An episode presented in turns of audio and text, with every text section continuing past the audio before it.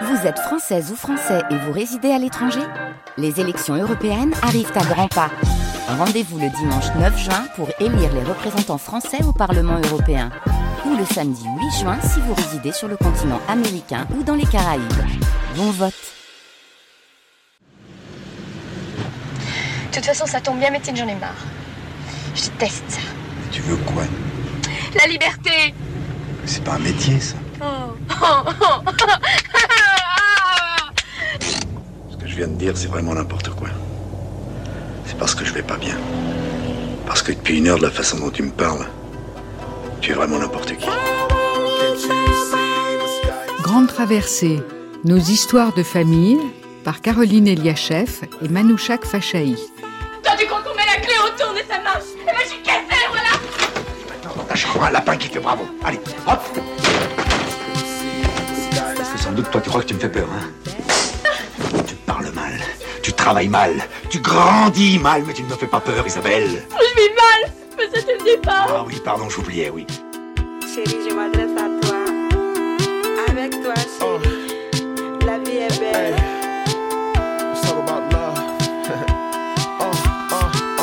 The love we have, the love we share is yours and mine for life. Bonjour à tous, merci d'être avec nous pour les deux heures d'émission que nous vous proposons toute cette semaine pour vous raconter nos histoires de famille. Qu'on l'aime ou pas, qu'on la connaisse ou pas, qu'on vive avec ou pas, on a tous au moins une famille. On n'y pense pas forcément tous les matins, encore que, mais nombre d'institutions et de professions s'y consacrent, tandis que des chercheurs de nombreuses disciplines en sciences sociales l'auscultent. Anthropologues, historiens, sociologues, psychanalystes, démographes, sans oublier le droit. Les religions ne sont pas en reste pour lui imposer des normes et les politiques, de droite comme de gauche, s'y impliquent fortement. Toute évolution sociétale ou législative fait l'objet de débats passionnés où chacun veut être entendu. Quelles que soient les sociétés et l'époque étudiées, les deux piliers de tout système de parenté, l'alliance et la descendance, sont institués. Pas tous de la même façon, comme les anthropologues l'ont montré. Et dans une société donnée, pas de façon figée. Mais tandis que les évolutions étaient lentes et parfois peu perceptibles à l'échelle d'une même génération en dehors des périodes révolutionnaires, elles ont été extrêmement rapides depuis la seconde moitié du XXe siècle, au point qu'on parle maintenant des familles. En 40 ans de pratique de pédopsychiatre et de psychanalyste, ce sont surtout ces dysfonctionnements que j'ai observés, bien que la réalité, aussi cruelle soit-elle, n'explique pas tout, surtout pour le psychanalyste. Mais même les dysfonctionnements évoluent. Ce que l'on trouvait normal en matière d'éducation, les coups, les brimades, s'apparente aujourd'hui à de la maltraitance et n'est plus toléré à juste titre. Les secrets de famille existent toujours, mais ils se sont déplacés de l'adoption aux nouveaux modes de conception, pour ne citer qu'un seul exemple. Mais le cabinet du psychanalyste, pas plus que celui du juge aux affaires familiales ou du notaire, d'autres lieux d'observation privilégiés, ne représente la France entière. Pour comprendre les mutations que nous sommes en train de vivre, au plan individuel comme au plan collectif, il faut se nourrir de toutes les disciplines, pour autant qu'elles ne nous imposent pas une seule façon de voir. Celle-ci me procure le plaisir de partager ces sources de connaissances acquises au fil du temps, celles qui m'ont nourri, influencé, troublé et m'ont parfois fait changer d'avis en remettant en question des a priori qui me paraissaient intangibles. J'ai choisi de vous embarquer dans nos histoires de famille à travers ceux qui l'analysent, ceux qui s'en occupent professionnellement au quotidien et tous ceux qui en ont parlé hier à travers les archives et aujourd'hui dans nos reportages. J'en retire l'impression qu'aucune discipline, aucun professionnel, aucun politique, aucun citoyen n'a le monopole de la famille, personne d'ailleurs ne le prétend ou ne devrait le prétendre. La famille,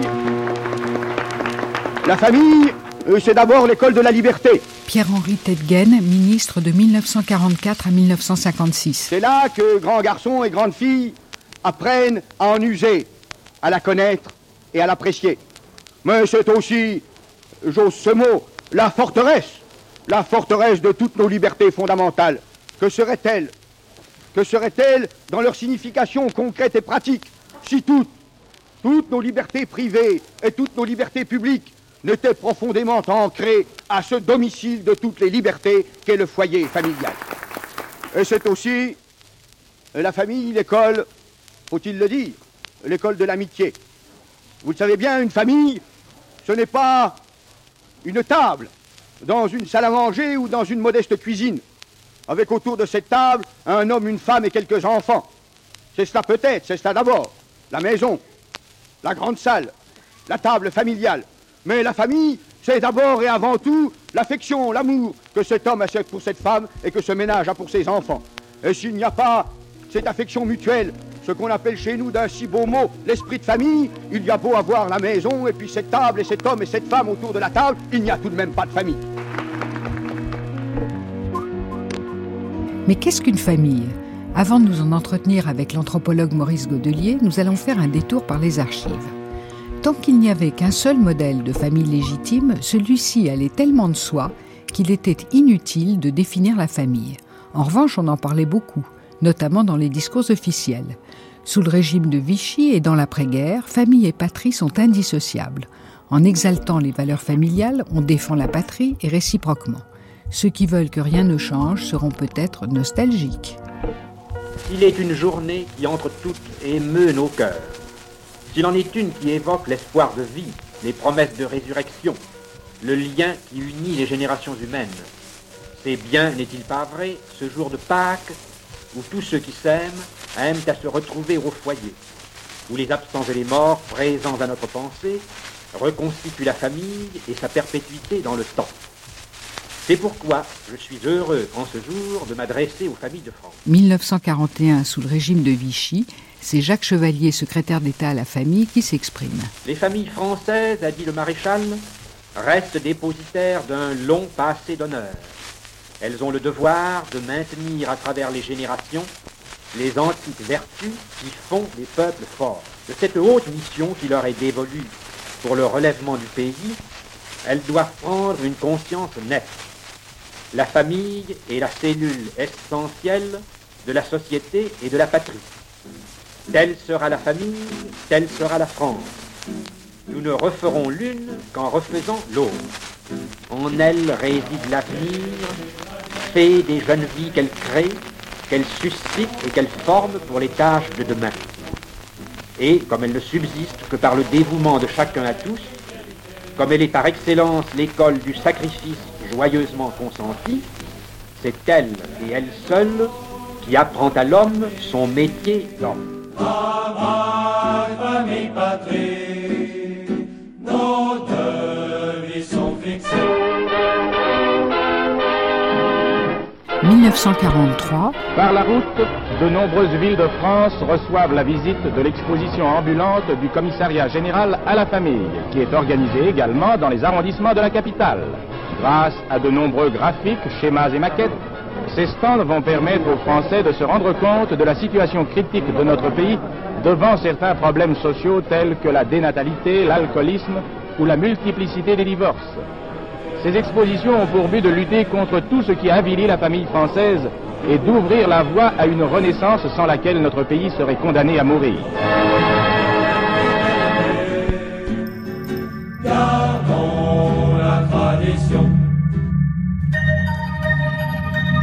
Dès la fin de la guerre, le repeuplement de la France est plus que jamais à l'ordre du jour, mais il l'était déjà entre les deux guerres.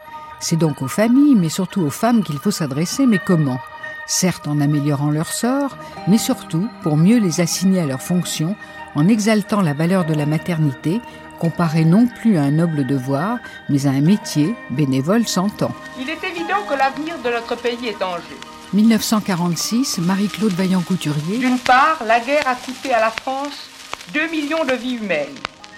Car en plus d'un million d'adultes, on estime à 1 million la mortalité infantile pour cause de sous-alimentation, plus des milliers et des milliers de morts-nés. D'autre part, actuellement encore, chaque année, le nombre des décès dépasse le nombre des naissances. Il ne faut pas faire comme sous Vichy de la littérature sur les joies de la famille. Toutes les jeunes filles rêvent de fonder un foyer et d'avoir des enfants. Mais il faut leur en donner la possibilité matérielle. Nous avons à l'Union des femmes françaises un programme précis sur la protection de la femme et de l'enfant. Visites prénatales, maternité, crèches, jardins d'enfants, afin que même les femmes qui travaillent ne soient pas de ce fait privées des joies de la maternité. Le principal remède, et les mamans de France savent très bien que c'est le meilleur, c'est la garantie d'une paix durable. Pendant ces dures années, elles ont montré leur patriotisme. Elles ont maintenant le désir et le droit de participer à la vie du pays. Elles peuvent jouer un grand rôle pour le maintien de la paix dans un régime républicain et démocratique.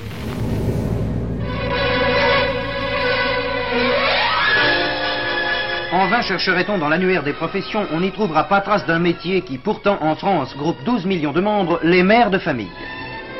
Exactement comme les ouvriers spécialisés doivent avoir acquis une technique perfectionnée, les mères de famille ont besoin pour bien faire leur métier de beaucoup de savoir-faire. Savoir emmailloter un bébé par exemple requiert un minimum d'expérience. Les caisses d'allocation familiale, avec leur service de formation ménagère, sont précisément là pour apprendre aux mères et futures mères de famille les méthodes qui composent cette science de la vie quotidienne. Coupe, couture, choix d'un tissu, puériculture, et sans oublier, bien entendu, l'art de la cuisine. La plus belle du monde, aucune autre à la ronde n'est plus jolie. L'épouse qui aura tiré profit de ses conseils pourra devenir l'inspiratrice d'un foyer accueillant. Un foyer qui fera échec au bistrot du coin qui est trop souvent le salon des mal logés. Perfectionner le métier de mère de famille, n'est-ce pas créer un peu plus de bonheur pour chacun La médaille de la famille est créée par décret le 26 mai 1920, symbole de la reconnaissance de l'État aux familles de plus de 10 enfants qui sont en réalité de moins en moins nombreuses. J'ai remarqué que moins les couples ont d'enfants, plus la personnalité qui remet la médaille aux parents méritants est élevée dans la hiérarchie de l'État. En 1951, c'est Pierre Schnetter, ministre de la Santé et de la Population entre 48 et 51 sous sept gouvernements successifs, qui officie. Pour la troisième fois consécutive, j'ai le privilège et la joie d'exprimer aux mamans de France, en cette fête qui depuis 25 ans leur est chaque année consacrée, l'hommage affectueux et reconnaissant des pouvoirs publics et de la nation tout entière. Plus de dix ans, en effet, se sont écoulés depuis que par le Code de la famille du 29 juillet 1939, la France a marqué sa volonté de soutenir les familles nombreuses au point de vue matériel et de protéger la cellule familiale au point de vue moral. En 1973, on monte en grade. C'est Pierre Mesmer, Premier ministre sous le gouvernement Pompidou, à l'occasion de la fête des mères qu'on entend. La famille, dans un monde où tout change et très vite, et rapidement, est la cellule la plus solide, c'est celle sur laquelle nous devons construire l'avenir de la France. Nous avons la volonté de mettre sur pied d'abord ce contrat de progrès des familles dont le président de la République avait parlé il y a déjà quelques années. En 1991, c'est le président de la République, François Mitterrand, qui se plie au rituel avec un peu plus d'humour que ses prédécesseurs. Mesdames et messieurs, je suis également très heureux de vous accueillir ici, dans ce palais de l'Élysée. Cette rencontre annuelle euh, a pris valeur de rite. Maintenant, chaque année, je me trouve donc devant soit les mêmes, soit d'autres représentants des familles. Pourquoi cette cérémonie? Parce qu'elle célèbre des vertus nobles et simples, qui s'appellent le dévouement, la générosité et le don de soi. Et qui le marque mieux qu'une mère de famille nombreuse Mais je ne vais pas faire un discours trop long. Je vais maintenant procéder à la remise des quelques distinctions qui vous sont dues. Madame Gisèle Bouet, de l'Indre-et-Loire, 14 enfants, médaille d'or de la famille française. Madame, je vous remets la médaille d'or de la famille Madame française. Tara Budel, de la Côte d'Or, 14 enfants, médaille d'or de la famille française. Là, madame. Madame Fernande Chantemargue, de l'Indre, 10 enfants. Madame, je vous remets la médaille d'or de la Madame famille française. Dominique Chazel, Madame Aïcha Benakcha, 7 enfants. Madame, je vous remets la Marie médaille d'argent de la famille Madame française. Bernadette Charnay, André Poitou, de l'Ain, du Loir-et-Cher, 5 enfants. Madame, je vous remets la médaille de bronze de la famille française. Je vous félicite hein, pour tout ce que vous avez fait. J'espère que ça va tenir. Mesdames et messieurs, nous en avons fini, du moins avec la remise de ces médailles. On vous félicite à nouveau toutes les récipiendaires. Vous êtes tous invités à venir. Vous pouvez rester autant que vous voulez. Hein? Pas jusqu'à demain matin. Mais vous avez des choses à faire chez vous. Vous êtes les bienvenus.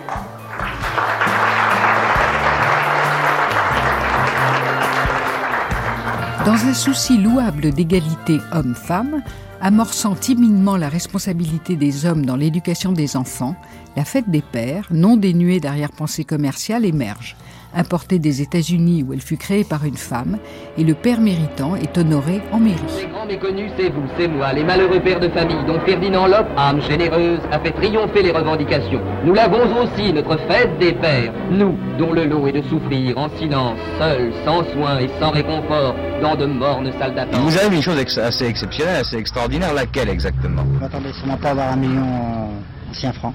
Un million d'anciens francs Mais à quel titre? Pourquoi? Parce que je le méritais. Oui, vous êtes le père le plus méritant de France. Je crois qu'il faut euh, qu'un bon père de famille, et c'est le cas en particulier pour le lauréat de cette année, doit déjà Maurice euh, non pas euh, endoctriner ses enfants, c'est pas ça, mais par son exemple, par sa présence quotidienne, doit déjà euh, situer ses descendants, ses enfants, dans une certaine ambiance humaine qui, par elle-même, euh, sera déjà un enseignement. Nous qui inlassablement dosons des biberons pendant des mois. Nous qui, en dépit du dur labeur quotidien, entreprenons dès leur plus jeune âge et à toute heure l'éducation de nos enfants envers et contre tout. Nous qui savons sacrifier nos soirées pour nous dédier à la culture de leurs jeunes intelligents. Nous n'avons pas volé notre fête des pères.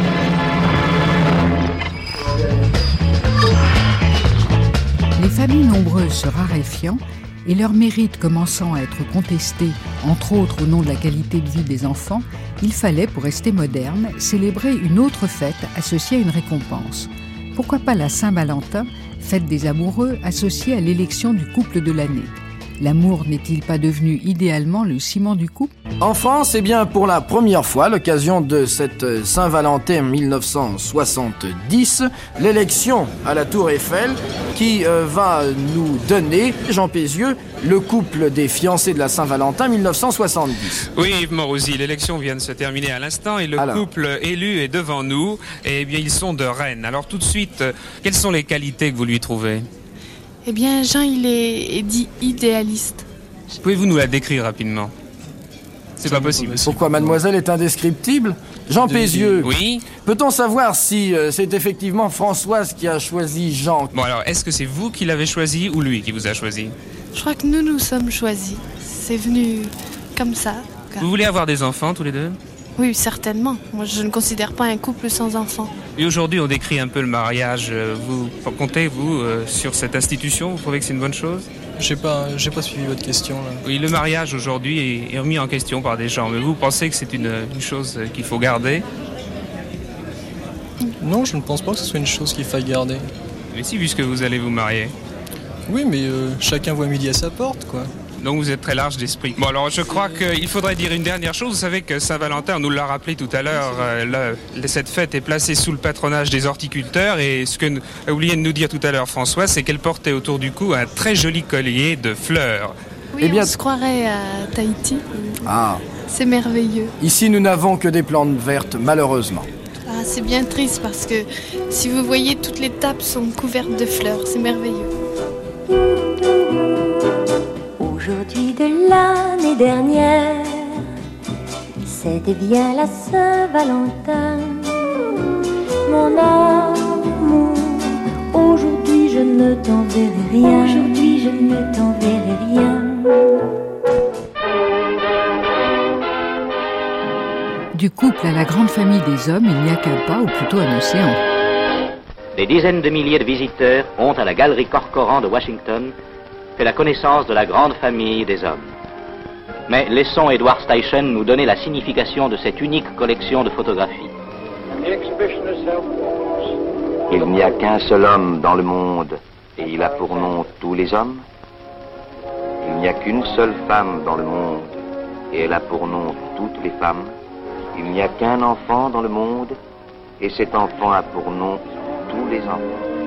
Ces photos sur le mariage illustrent une légende qui rappelle la grandeur biblique.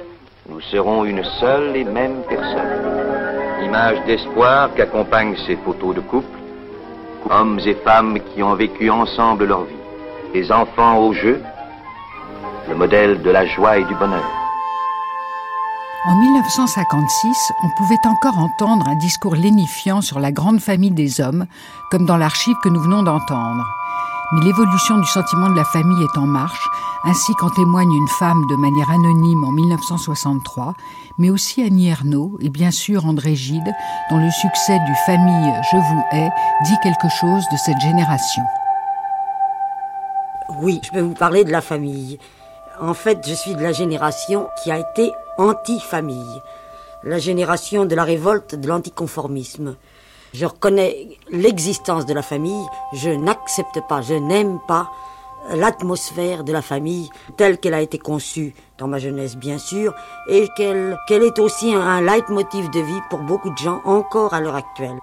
En fait, j'ai vécu dans une de ces familles euh, cotonneuses, enveloppantes et protectrices, abusivement protectrices, qui avait basé sa conception de cette collectivité étroite sur le principe des devoirs, des responsabilités, devoirs d'ailleurs limités impérativement à la famille. Tout le reste passait après. On se devait à la famille. En fait, c'était une morale Troisième République, je l'appelle toujours morale Troisième République, qui concevait l'être comme appartenant à la famille.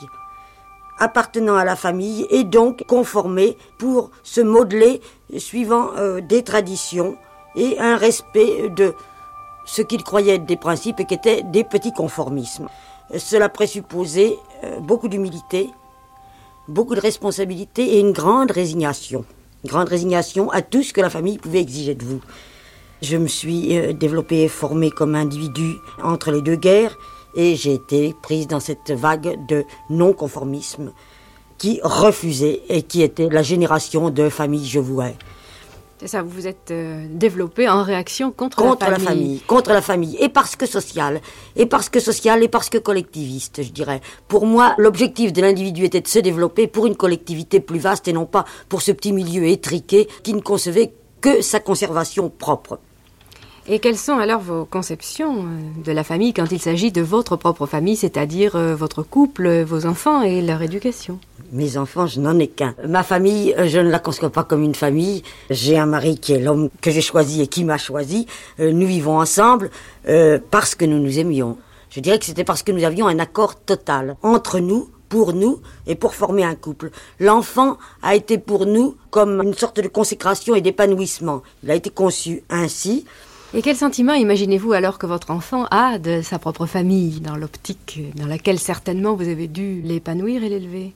L'épanouir, je ne sais pas, si étant donné qu'il qu'il est encore jeune, s'il est épanoui. Ce que j'essaye, c'est qu'il soit heureux. Même si ça contredit mes visions ou les perspectives que je pouvais avoir de créer un individu qui soit un individu libre dans une société libre, l'individu le meilleur et le plus au service de cette société, je ne sais pas ce qu'il en sera. Mais en tous les cas, j'ai essayé d'en faire un individu qu'il ne dépende pas de nous entièrement, qu'il prenne sa mesure et surtout qu'il ne nous doive rien.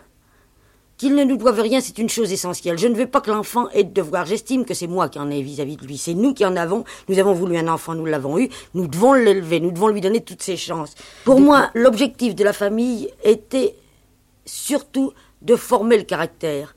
Former l'intelligence, évidemment, avec l'aide d'enseignants, mais former surtout le caractère d'un individu pour qu'il soit au milieu des autres, mais au milieu des autres sans avoir de complexe, sans avoir de réticence, de réserve, ou sans se sentir indiscret ou inopportun. À la table où nous avions réuni les enfants bientôt quadragénaires, même si en jean et converse ils avaient toujours l'air d'adolescents, leurs compagnons et compagnes, les mêmes depuis plusieurs années, et les petits-enfants, leur adjoignant la présence de l'homme passé du statut transitoire d'amant caché à celui de compagnon stable admissible dans les réunions familiales, la conversation fourmillait d'abord de questions réciproques. Sur le travail, précaire ou menacé par un plan social dû au rachat de l'entreprise, les modes de transport, les horaires et les congés, le nombre de cigarettes par jour et l'arrêt du tabac, sur les loisirs, photos et musique, téléchargements, sur les derniers achats d'objets nouveaux, la dernière version de Windows, le dernier modèle de portable, la 3G, sur le rapport à la consommation et l'usage du temps. Tout ce qui permettait de réactualiser la connaissance des uns sur les autres d'évaluer les styles de vie en confortant secrètement la croyance en l'excellence du sien. On écoutait, intervenait discrètement, soucieuse de tenir le rôle de modératrice, d'empêcher l'exclusion des pièces rapportées en se plaçant au-dessus des connivences de couple et de filiation, attentive à détourner les prémices de discorde, tolérant les moqueries sur notre ignorance technologique. On se sentait la cheftaine indulgente et sans âge d'une tribu uniformément adolescente, ne parvenant pas à réaliser que nous étions grands-parents, comme si pour toujours ce titre était dévolu à ses grands-parents à soi, une sorte d'essence à laquelle leur disparition ne changeait rien.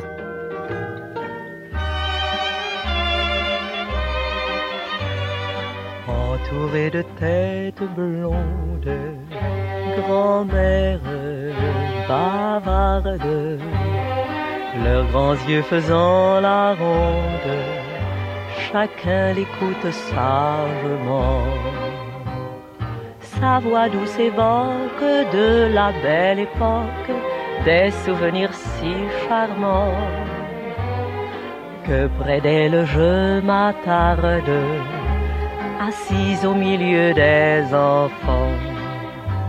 Raconte, grand-mère, raconte tous les jolis contes de ton bon vieux temps du temps où le long des villages tous les mariages se faisaient en blanc, où lorsqu'on disait je vous aime et l'autre de même c'était pour longtemps.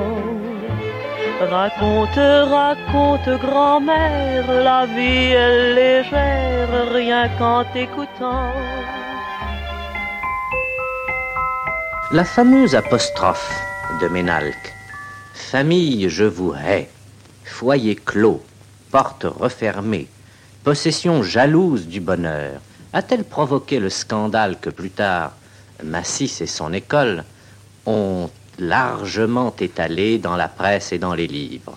Non, absolument pas. Cette phrase est passée complètement inaperçue d'abord. André Gide. Et elle n'a pris, comment dirais-je, son caractère provocateur euh, que quand elle a été dépouillée de son contexte, euh, quand on supprime ce qui suit le famille je vous hais, foyer clos, porteur fermé, et évidemment le, ça prend un caractère provocateur et absolu que cela n'avait pas dans mon esprit.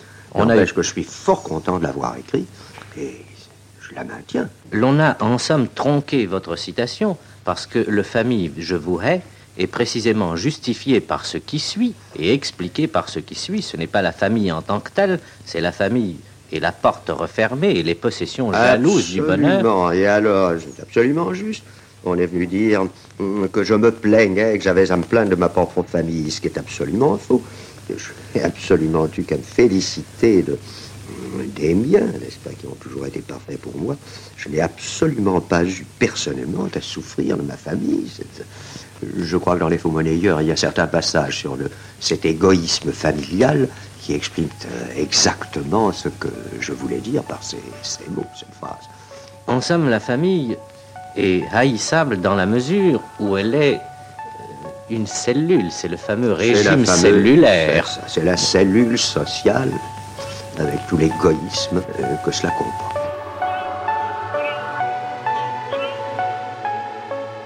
Alors justement, et avant toute chose, nous avons demandé à Alain Ré, le linguiste de France Inter, que vous retrouvez tous les jours à 8h50, de nous dire ce que signifiait le mot famille. Et Alain Ré nous a répondu, figurez-vous. Voilà, famille. Rien de plus clair, de plus facile en apparence que ce mot de famille, qui nous paraît s'appliquer à une réalité humaine éternelle, essentielle, nécessaire. Certes, il y a eu un sérieux pavé dans la mare avec le célèbre Famille, je vous hais d'André Gide auxquels ont répondu d'ailleurs d'innombrables familles je vous aime. Mais ce ne doit pas être les mêmes. Certes, il y a les affreuses familles criminelles, certains procès nous le rappellent ces jours-ci, Bien sûr, il y a aujourd'hui ces familles monoparentales, recomposées, euh, décomposées, gays, lesbiennes, transsexuelles, et j'en oublie, qui déstabilisent un peu les traditions. Mais quand même, l'idée de famille euh, paraît ne pas changer beaucoup, tout comme ce mot passé du latin familia au français famille, à l'anglais family et à bien d'autres langues qui emploient le même genre de mot.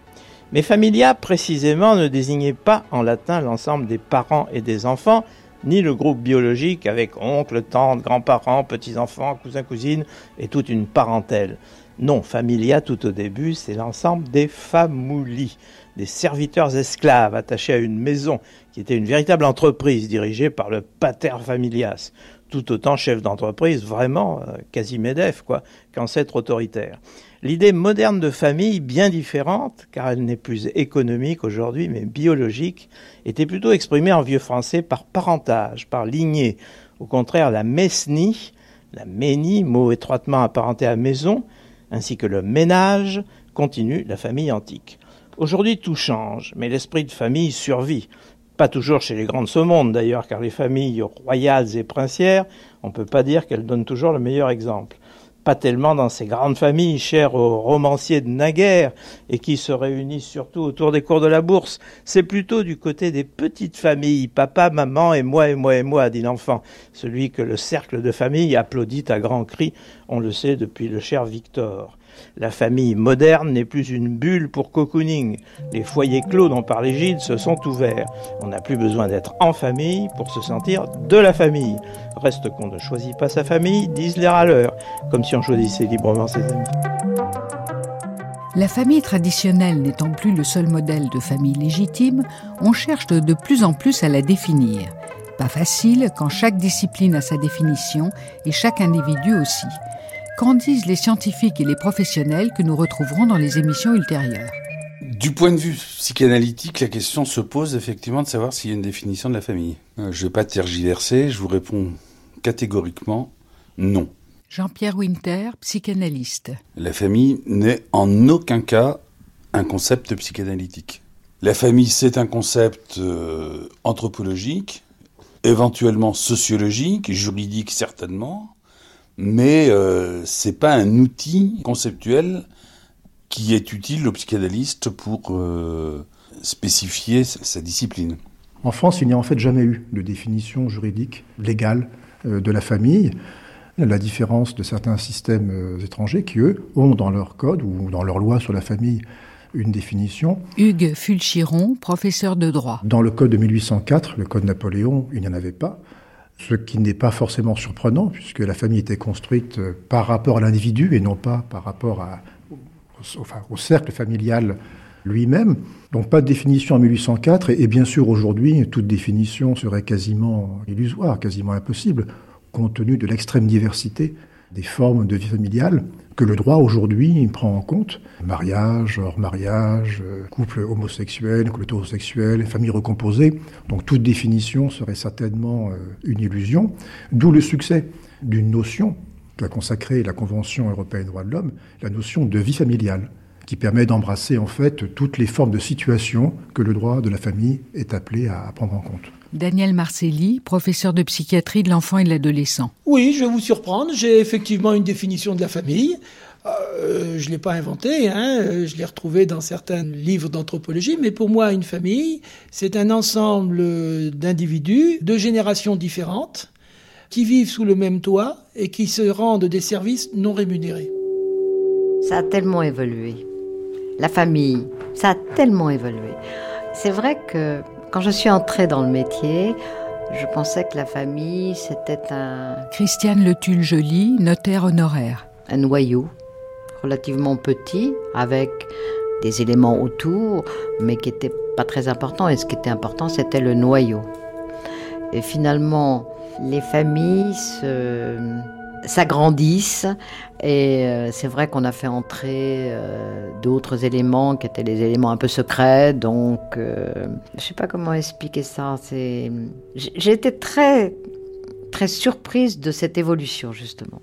C'est ces familles recomposées. Oui. C'est ça dont, dont, on ne faisait pas tellement état. Mais maintenant, on voit parfois un, deux ou trois mariages, des enfants de deux ou trois mariages, et tout ça vit ensemble. Donc c'est assez étonnant. La famille, pour moi, euh, généalogie successorale. Antoine Delabre. Ce sont des personnes qui sont reliées les unes aux autres parce que l'on appelle dans notre jargon des auteurs communs.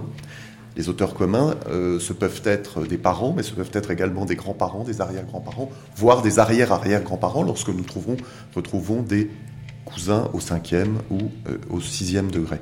Donc c'est un ensemble de personnes qui sont reliées par les liens du sang. Laurent Toulmont, démographe. Le démographe utilise des définitions qui sont plutôt construites par d'autres. Euh, la spécificité de la démographie, c'est d'intégrer cette définition de la famille dans l'histoire des individus, c'est-à-dire d'intégrer à la fois les parents, les grands-parents que les individus ont quand ils sont jeunes, les enfants, les petits-enfants qui sont quand ils sont plus âgés, tous ne sont pas vivants en même temps, bien sûr, mais ça fait un ensemble de personnes qui varient au cours de la vie des individus et on s'attache beaucoup en démographie à avoir une vision euh, longitudinale qui suit les individus au cours de leur vie.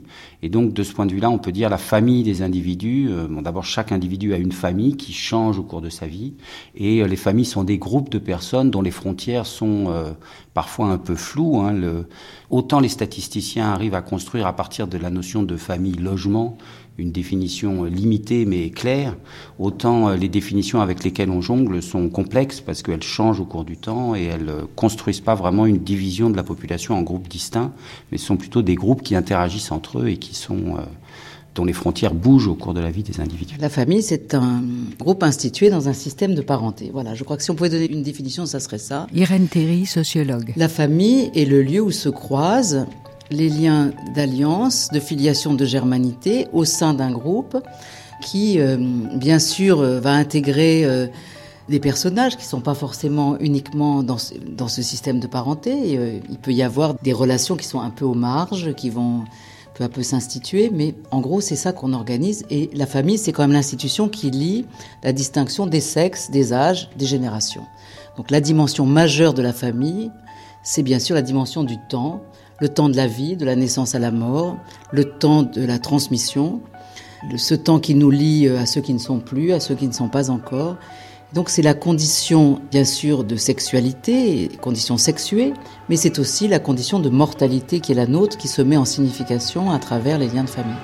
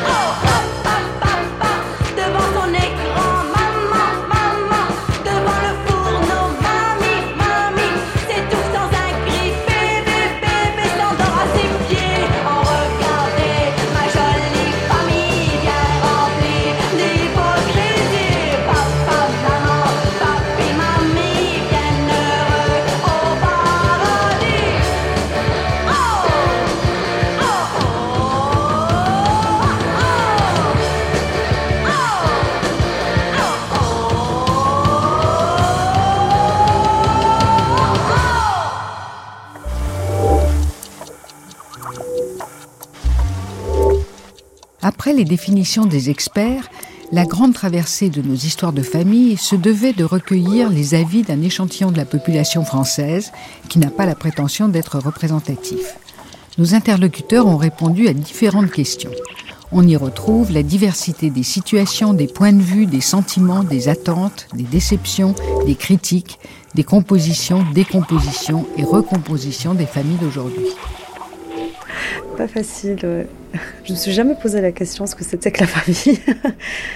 mes oncles, mes tantes, mes cousins, mes cousines, mes grands-parents, mes... Euh, Je pense qu'il y a plusieurs cercles. Euh, il y a euh, mon premier cercle, en quelque sorte, je dirais, c'est mon père, ma mère et mes deux frères. Mon ami appartiendrait peut-être à ce premier cercle, à cheval peut-être entre le premier et le second.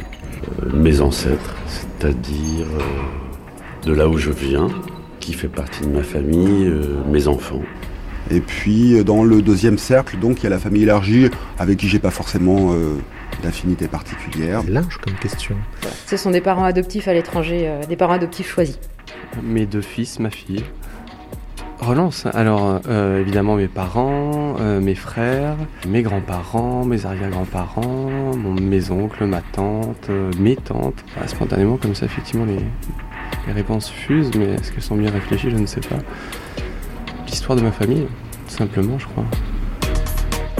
Je suis euh, issue des familles de Pondichéry, donc euh, le terme générique de famille, c'est vraiment très très large. C'est-à-dire que les cousins au cinquième degré, ça fait partie de la famille pour nous. C'est vraiment euh, les liens du sang, même si j'ai beaucoup d'affinités avec mes parrains et marraines. De mon côté, ma famille est très réduite, donc j'ai une sœur. Moi, je suis né de père inconnu. Euh, ma mère, qui est le, pilier de ma famille, euh, qui est une famille un petit peu éclatée en fait. Alors au sens élargi ou, simplement moi comme père de famille avec... Euh, côté paternel, on n'est on pas très très nombreux. Et alors du côté de maternel, là par contre, j'ai mes grands-parents, des oncles et tantes, 14 cousins, il y a de quoi faire. Ma femme, mon fils, mon frère, ma cousine, ma mère. On s'arrêtera là mes enfants et mes petits-enfants. Et une amie très proche. J'en ai pas beaucoup, mais mes amis, c'est ma famille aussi. Mon amoureux, mes enfants, mes parents, mes sœurs, mes tantes, une vingtaine de personnes. Une réunion de famille, c'est une vingtaine de personnes? Oui, alors après, il y a du côté de mon père où, euh, où il y a des oncles qui ont énormément d'enfants, donc on se fait parfois des cousinades où là, on est beaucoup plus qu'une vingtaine. On peut être 80 facile. Hein. Quand on n'a plus ses grands-parents, est-ce que c'est une famille ascendante ou une famille descendante? C'est une bonne question, parce que c'est la question que je me pose régulièrement. Il y a évidemment tous ceux qui euh, ont euh, fait les, euh, les chemins qui ont conduit jusqu'à moi, donc mes parents, mes oncles et tantes, mais qui ne sont plus là non plus. Donc à l'âge que j'ai, c'est-à-dire un peu plus de 50 ans, au milieu de la cinquantaine même, eh bien, il reste généralement plus que la famille que j'ai construite avec euh, ma compagne. Donc, euh, on est maintenant une petite famille, j'imagine, on appelle ça une famille nucléaire. En nombre, vous voulez dire? Voilà. Bah, une famille originaire euh, du Maroc avec sept enfants, cinq garçons et, et deux filles, ça fait déjà beaucoup. Et puis, quand on était jeune, on était souvent avec nos cousins, donc les enfants des oncles et des tantes, et là aussi c'est des familles nombreuses, donc ça ressemblait beaucoup à une tribu, mais vraiment avec euh, dans le sens des, liens du, sang tout simplement, donc ça fait déjà pas mal de monde, et puis une famille qui grandit dans un quartier euh, populaire, finalement tous les gens qu'on côtoie, on les assimile rapidement euh, à de la famille. Chez nous, on s'appelle tonton, tata, par respect, mais aussi parce que voilà, on, ce sont aussi des, pour les plus anciens des, pères et des mères de, substitution. C'est une éducation qui se fait euh, entre les murs de la maison et aussi euh, lorsqu'on est dehors, est-ce qu'on est, qu'on est rappelé à l'ordre quand on fait une bêtise euh, par la voisine qui se comporte comme notre maman. Je suis pas sûr que ce soit encore le cas aujourd'hui parce que les relations ont beaucoup changé et qu'on accepte beaucoup moins que des personnes autres que la famille dans le sens des liens du sang s'immiscent comme ça, ne serait-ce que pour rappeler à l'ordre lorsque des enfants font des bêtises dans la rue. Mais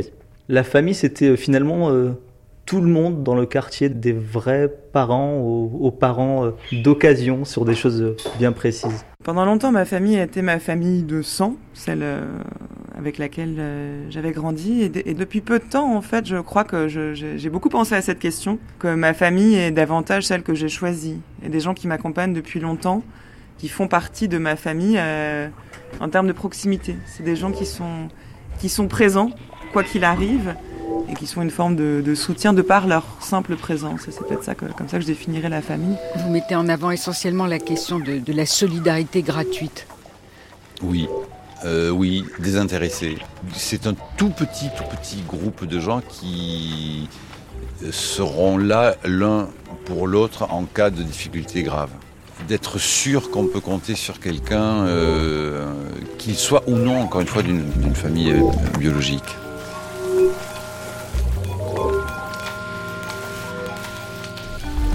Mais je suis marié, séparé, en instance de divorce avec euh, trois enfants, dont un plus un garçon d'un mariage précédent. Voilà, j'ai quatre enfants. Et je suis un bon père de famille, de plusieurs morceaux. Je vis avec une amie euh, en concubinage, mais c'est pas déclaré. Je comprends pas sur cette question. Situation de famille. Euh, parce qu'une famille, on n'est pas euh, en situation dans une famille. J'ai une famille à moi. J'ai des parents, j'ai des frères, euh, j'ai des amis, euh, famille au sens très élargi. Je ne suis pas mère si c'est ça la question. Je suis célibataire, sans enfant. Je n'ai jamais été mariée. Voilà. Célibataire.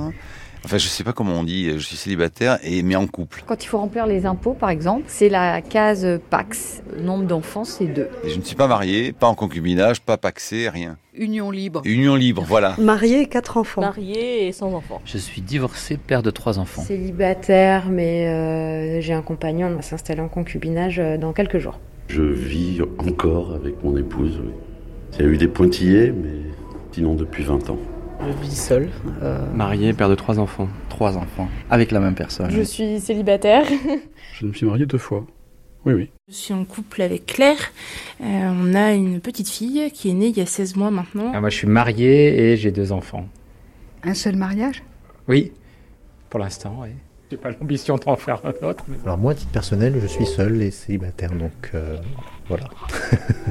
C'est donc pas d'enfant, pas de, pas de petite amie, mais ça viendra. Ma situation familiale, c'est papa. Et la transmission de la famille, ça passe par ça. En fait, je me suis rendu compte euh, très récemment, en adoptant moi-même une enfant, que j'avais eu un, un, un, comportement aussi enfin, de, de, désir de demande d'adoption par un adulte. J'ai adopté mon père d'une certaine manière. J'ai un père pour lequel j'ai beaucoup beaucoup d'affection et en même temps j'ai eu besoin un jour de, de dire à quelqu'un qu'il était euh, le père idéal et depuis 40 ans ça fonctionne comme ça avec euh, une double paternité euh, assumée d'ailleurs et ouvertement assumée de, quelqu'un qui n'a pas d'enfant lui-même et qui euh, joue une sorte de rôle de père sans pour autant que ça soit régularisé par la loi, mais, mais j'ai donc aussi été adopté des ascendants, en quelque sorte. Quelle est votre situation de famille? Seule avec trois enfants. Je suis maman de trois enfants, un garçon et deux filles, que j'ai eu extrêmement jeune, puisque j'étais à l'époque une des mamans les plus jeunes ayant accouché à l'hôpital où j'ai accouché. J'étais enceinte à 15 ans, j'ai accouché, j'ai eu mes 16 ans et j'ai accouché quelques jours après. Et à 18 ans, j'ai eu ma fille, à 21 ans, mon autre fille, et les, et les pères, le ou les pères de vos enfants euh, Le père de mes trois enfants a été un papa absent. Dès l'instant où il a été un papa très présent, le temps qu'il a été là, et un papa complètement absent à tous les niveaux, que ce soit euh, au niveau affectif, au niveau financier, ou au niveau, euh, quel qu'il soit, de, de, la présence par rapport à mes trois enfants. Donc j'ai été, j'ai été une maman à 300%, je dirais mais je n'ai jamais voulu être le papa. Moi, n'en ayant pas eu, ne sachant pas ce que c'était, je n'ai jamais essayé de jouer le rôle d'un papa. Comment on fait? Comment on fait? On travaille beaucoup, beaucoup, beaucoup, beaucoup. C'est pendant 20 ans euh, une semaine de vacances seulement, voilà. Mais avec euh, beaucoup d'amour et beaucoup de plaisir pour faire ça. Et je me souviens que lorsque je rentrais dans leur chambre et que je les regardais dormir, j'avais l'impression de, non pas qu'il m'appartenait, parce qu'un enfant ne vous appartient pas, mais j'avais une impression de, de faire quelque chose de bien, de casser le cycle par rapport à maman. Bah, j'ai eu un papa euh, géniteur, mais, mais je ne sais pas qui il est, puisque maman ne m'a jamais dit qui il était. Donc, euh, voilà. Vous pensez que votre fille aussi va casser le cycle? Pas vraiment, c'est pas vraiment ce qui se passe. Mais à la seule différence, c'est que je suis là. Alors j'ai cette euh, peut-être particularité, je ne sais pas évidemment, je n'ai aucun élément euh, statistique, mais d'appartenir à une famille, certains diraient heureuse, euh, moi je dirais d'abord et avant tout tranquille, c'est-à-dire une des parents qui ont fait trois enfants, qui sont restés ensemble depuis, depuis des dizaines d'années, et trois frères qui s'entendent bien. donc il n'y a, jamais eu d'éléments violents dans cette famille. Et du coup, c'est vrai, euh, peut-être que l'espèce de, voilà, de tranquillité qu'on a dans la famille fait qu'on a peut-être aujourd'hui des liens moins proches euh, parce qu'on a justement pas traversé ces phases de crise qui permettent après sans doute de se retrouver et avec, avec beaucoup de bonheur.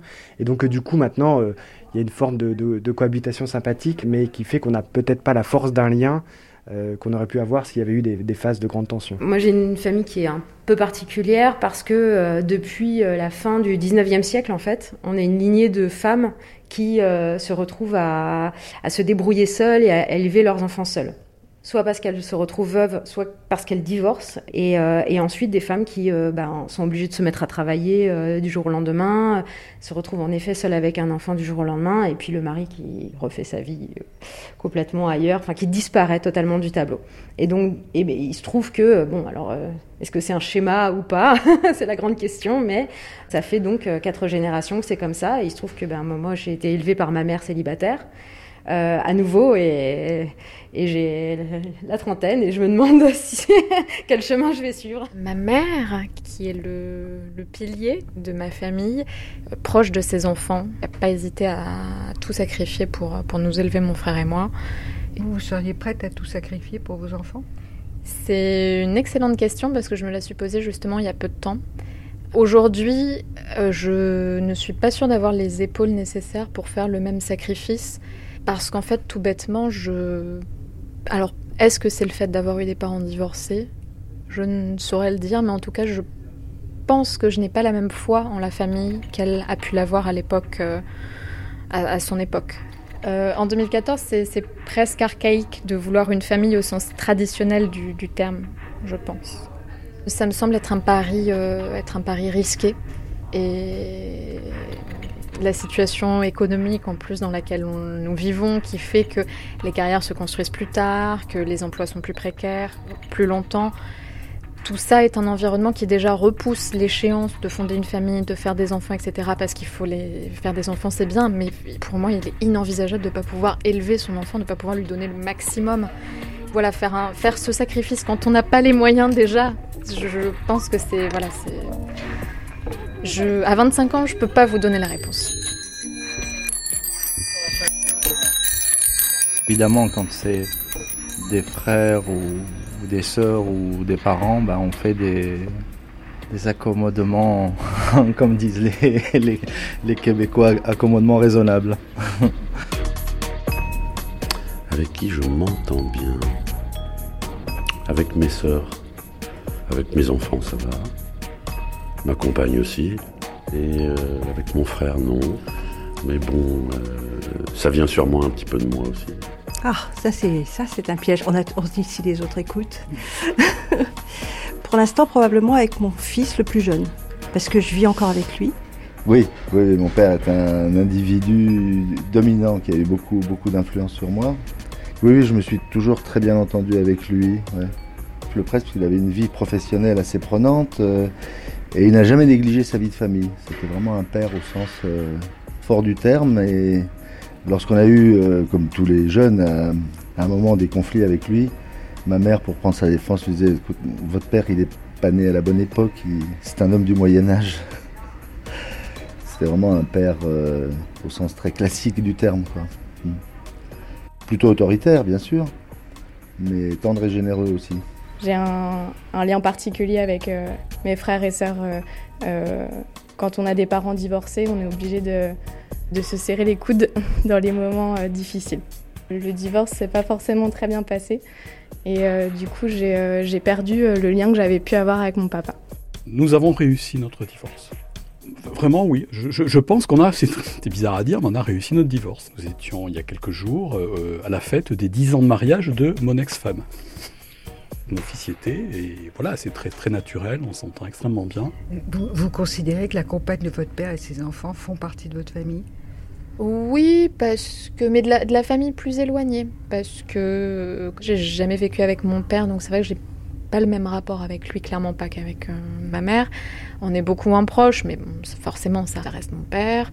Même s'il a jamais été présent, il était quand même un peu dans le paysage, par le biais de coups de fil, de choses comme ça. Les bonnes relations? Qu'on pourrait assimiler à quoi? À des amis ou à de bonnes relations? Une sœur. Euh, J'ai une très mauvaise relation avec ma mère. Très très mauvaise depuis la mort de mon père. Ça a été l'enfer avec elle. Ayant rompu plus ou moins avec ma mère, j'ai été euh, quasi adopté par une de mes tantes et bizarrement ça a fait de moi le frère de mes cousins. J'ai une relation euh, fusionnelle avec ma mère, ça c'est vrai, tout le monde le dit. Je lui dois beaucoup de choses. On a traversé beaucoup de choses ensemble quand on est arrivé en France. Donc du coup, euh, peut-être c'est pour ça qu'on est très proche avec ma mère, je sais pas. Euh, on est arrivé en France, moi j'avais 8 ans. Euh, on a dû se débrouiller toute seule pour, bah, pour communiquer avec les gens. Côté marocain, j'ai quand même gardé ce côté famille. hein. On est toujours ensemble. Donc moi, personnellement, j'ai pas de copine de mon âge parce que je partage tout avec mes sœurs. Quoi.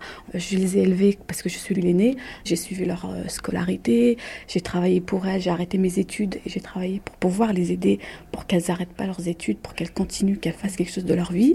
Donc je voulais vraiment qu'elles réussissent mieux que moi. Quoi. Donc euh, c'est pour ça. Vous êtes un vrai chef de famille Comme on est l'aîné, bah, il compte beaucoup sur moi. Oui, non, mais c'est vrai, je, oui. Mais bon, moi, ça me dérange pas. hein, Je trouve que c'est normal. hein. Moi, je sais que ma mère, elle a, enfin, c'était difficile pour elle. Elle nous a élevés. Elle a sacrifié sa vie. Euh, Mon père, pareil, il a travaillé dans à l'usine euh, à Poissy. Il s'est cassé le dos. Donc, je trouve que maintenant, c'est à nous de leur rendre, quoi. Si je comprends bien, vos enfants ont une arrière-arrière-grand-mère. Exactement. Elle a quel âge? Euh, 94 ans. Elle vieillit, donc euh, euh, je tiens beaucoup à ce qu'elle les voit euh, régulièrement et que le lien se fasse, mais de façon tout à fait naturelle. Quoi. Sans avoir euh, prémédité, euh, certaines relations familiales se sont un petit peu diluées. C'est souvent quand on se marie, en fait. On n'a pas de problème quand on, en étant jeune. Les problèmes arrivent quand chacun fait sa vie et quand on est adulte, euh, etc. Quand la famille s'élargit, quand il y a d'autres personnes qui viennent s'insérer euh, dans notre famille, c'est-à-dire que ça peut être les beaux-frères, les belles-sœurs. euh, On ne peut pas imaginer, enfin, quand on, on se met en couple avec quelqu'un, on n'est pas simplement en couple avec ce quelqu'un. J'ai aussi une belle sœur, puisque mon frère aîné est marié. Mais je considère que le noyau de la famille, c'est quand même mes parents, euh, mes deux frères et moi. Ça n'a pas pris, voilà, on peut dire ça comme ça. Je pense pas m'être encore engueulée avec euh, quelqu'un de, de proche dans la famille, comme par exemple dans la famille de mon mari, euh, qui ne voit plus euh, sa, sa tante, toute la branche issue, parce qu'il y a eu une, apparemment une querelle euh, il y a, il y a une dizaine d'années. J'ai jamais encore su pourquoi. Est-ce qu'il y a des gens avec qui vous n'entendez pas? Mais dans ce cas-là, je ne les fréquente pas. Il doit, il doit y en avoir, oui, bien sûr. Mais dans ce cas-là, je les évite. Euh, ces gens-là ne m'intéressent pas.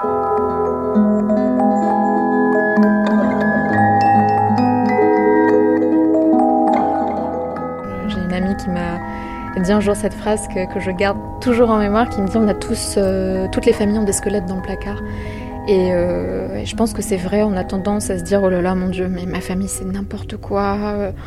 En fait, quand on en parle un petit peu avec les gens, on se rend compte que dans toutes les familles, il y a, des, choses comme ça qui sont tues, ou pas forcément, ou, des, gros clashs, des secrets. Je, pense vraiment que c'est propre à toutes les familles d'avoir son histoire avec ses accidents.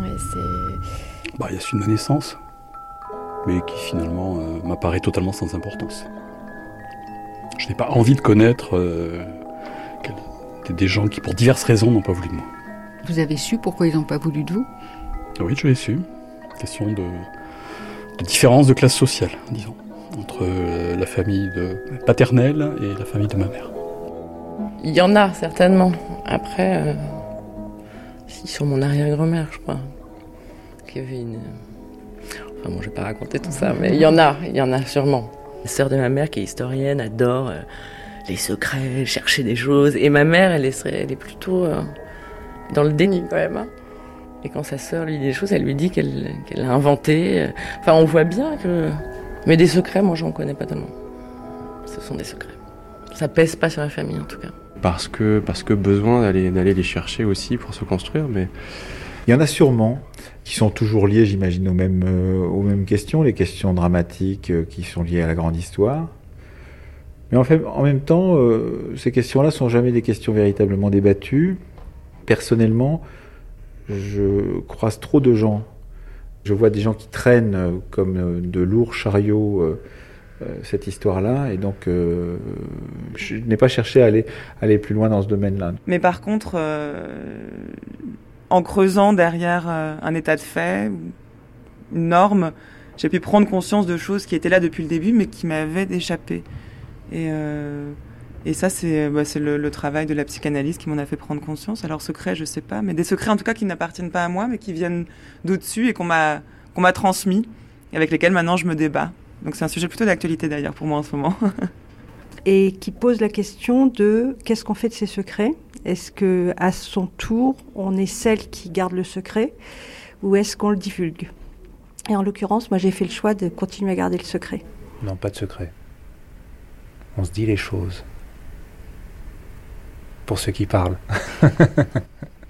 ah, j'espère bien, oui. moi j'en ai, je dis pas tout à ma famille, donc je suis peut-être sûrement davantage curieux de savoir ce qui se passe dans d'autres familles que dans la mienne. Ah oui, effectivement, à la mort de mon père, on a découvert qu'on avait une sœur. une sœur cachée, mais d'une relation euh, antérieure au mariage de, mon père, mais qui nous a toujours cachés. Cette euh, femme, euh, donc qui est ma sœur aînée, ma demi-sœur aînée, a toujours, elle, elle a vécu dans une situation incroyable, c'est-à-dire que tout le monde dans la famille était au courant de ça, sauf elle. Donc elle a vécu comme ça jusqu'à l'âge de à peu près 16 ans. Et en entendant une conversation entre son, père et sa, mère, elle, a, entendu lâcher le mot bâtard, et elle s'est demandé pourquoi. Elle est allée interroger sa mère, qui au début n'a pas voulu lâcher le morceau, puis finalement lui a révélé donc que son, père n'était pas son vrai père, qu'il avait un autre père. Et du coup, elle n'a évidemment eu de cesse que de retrouver euh, ce, ce vrai père, ce père euh, biologique, qu'elle a fini par trouver. Et c'était très étonnant de voir cette espèce de de, résurgence comme ça, d'un air de famille euh, oublié. Ou, Ces choses-là, ces secrets-là, un jour ou l'autre euh, viennent euh, et sont connus en fait. Mais je pense qu'il faut du temps pour que les secrets soient révélés en fait. Des choses que moi-même je garde pour moi, je ne les sortirai pas. Peut-être que dans quelques années, oui. En fait, la famille, c'est un gros sujet pour moi. À un moment donné, j'ai fait un, un, travail de psychogénéalogie. Et donc j'ai travaillé pendant 4 ans sur mon arbre, travaillé sur ma famille, pour essayer de ne pas transmettre à mes enfants le pire, en essayant de garder le meilleur. Au cours de ce travail, vous avez découvert des secrets de famille? Oh oui, oh oui, des secrets de famille. Euh, qui ont comme source souvent des mensonges qui ont été faits pas forcément pour mentir, mais pour protéger. Dans l'arbre euh, généalogique, ce sont les enfants morts. Parce que généralement, il y a une centaine d'années, dans les familles, il y avait beaucoup d'enfants morts, et les gens ne prenaient pas le temps de faire le deuil. Donc en fait, le deuil euh, retombait sur l'enfant d'après. J'ai un exemple incroyable euh, dans la famille, c'est qu'il y, y, a deux, trois enfants morts, et le quatrième porte le nom des, des deux d'avant. Il est né le jour de la Toussaint, populairement le jour des morts, et il est, il est terminé euh, dans un HP. Et en fait, le travail qui est génial là-dessus, c'est qu'on les retrouve. On n'est plus dans l'accusation de ses ancêtres et à se dire, ah, vache, finalement, de là où ils viennent, ils s'en sont bien sortis finalement, vous diriez que c'est quoi pour vous la famille? C'est à la fois le, le, le creuset initial, le nid initial, et en même temps la cage dont il a fallu que je m'échappe. Voilà, c'est les deux. On se retrouve souvent au mois d'août, euh, beaucoup dans la maison. C'est vrai que c'est très sympathique, mais au bout de, dix jours, on a envie de partir. Parce que ce qui est drôle, c'est quel que soit l'âge qu'on a, on se remet systématiquement dans ses petits souliers d'enfant. Mais on revient exactement euh, tel qu'on a envie de nous voir, en fait, j'imagine. Donc euh, souvent, c'est vite lourd. voilà. Mais ça reste un refuge. Bon, c'est un état de fait. C'est, c'est une situation dans laquelle on se retrouve, voilà, qu'on n'a pas choisi. Voilà. C'est peut-être difficile de s'en éloigner, couper complètement, euh, mais il faut arriver à avoir son, son propre, sa propre indépendance vis-à-vis d'elle. Quand j'ai pensé que vous alliez me poser ces questions-là, je me suis dit, André Gide, euh, famille je vouais, euh, c'est plutôt ma philosophie. Pourtant, je suis avec la même personne depuis longtemps et, on est mariés. Euh. Je pense au, très beau film de Jean-François Stévenin, Mishka, qui a pour moi été une révélation. Et le thème de Mishka, c'est une vraie famille, ça se choisit. Il vaut mieux profiter, se recréer une famille. En fait, euh, les liens de sang, euh, c'est quelque chose qui fonctionne ou pas. Moi, je suis né de père inconnu et qui fait qu'il y a une moitié de ma famille que je n'ai pas connue. Et, euh, donc, je suis obligé, si je veux, une, si je veux vivre dans une sphère, dans une espèce de cocon rassurant, je suis obligé de me le construire. Je me souviens de quelque chose qui m'avait frappé, c'était dans Le Petit Prince Adi de Christine Pascal, qui est un de mes films préférés de chevet que j'aime énormément.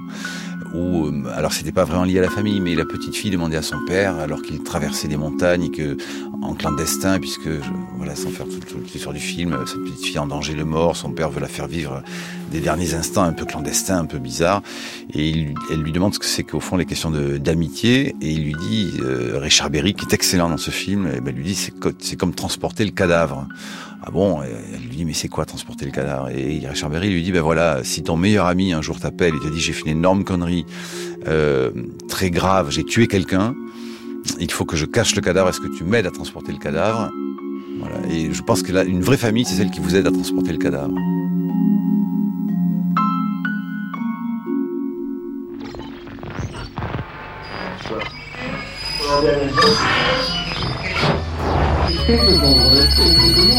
Mon père avait un bar tabac que fréquentaient de drôles de têtes. Ils vivaient tous dans l'aléa et papa plaçait leurs galettes. Ma sœur accordait au comptoir d'incommensurables chopines, bossant du matin jusqu'au soir, cherchant une rime à rapine.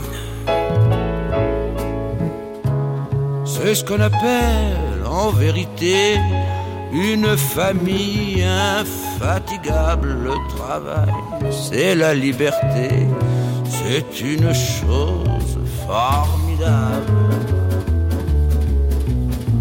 Ma mère alors avait un tic, c'était le complexe d'Édipe. Ce n'est peut-être pas très chic, mais j'avais déjà des principes.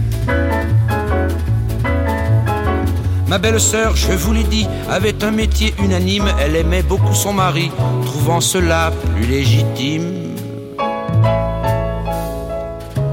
C'est ce qu'on appelle en vérité une famille véritable où l'instinct de propriété se révélait inéluctable. D'autres frangins, d'autres frangines, il y en avait qui faisaient partout. Faut avouer que pour la ligne, ma mère, elle avait pris un coup. Et malgré l'odeur d'ammoniac, le père aimait à se repaître pour qu'on lui foute le prix cognac. Il y avait plus tellement de kilomètres. C'est ce qu'on appelle en vérité une famille ou une fable écrite sans moralité. Il me manque une rime en able.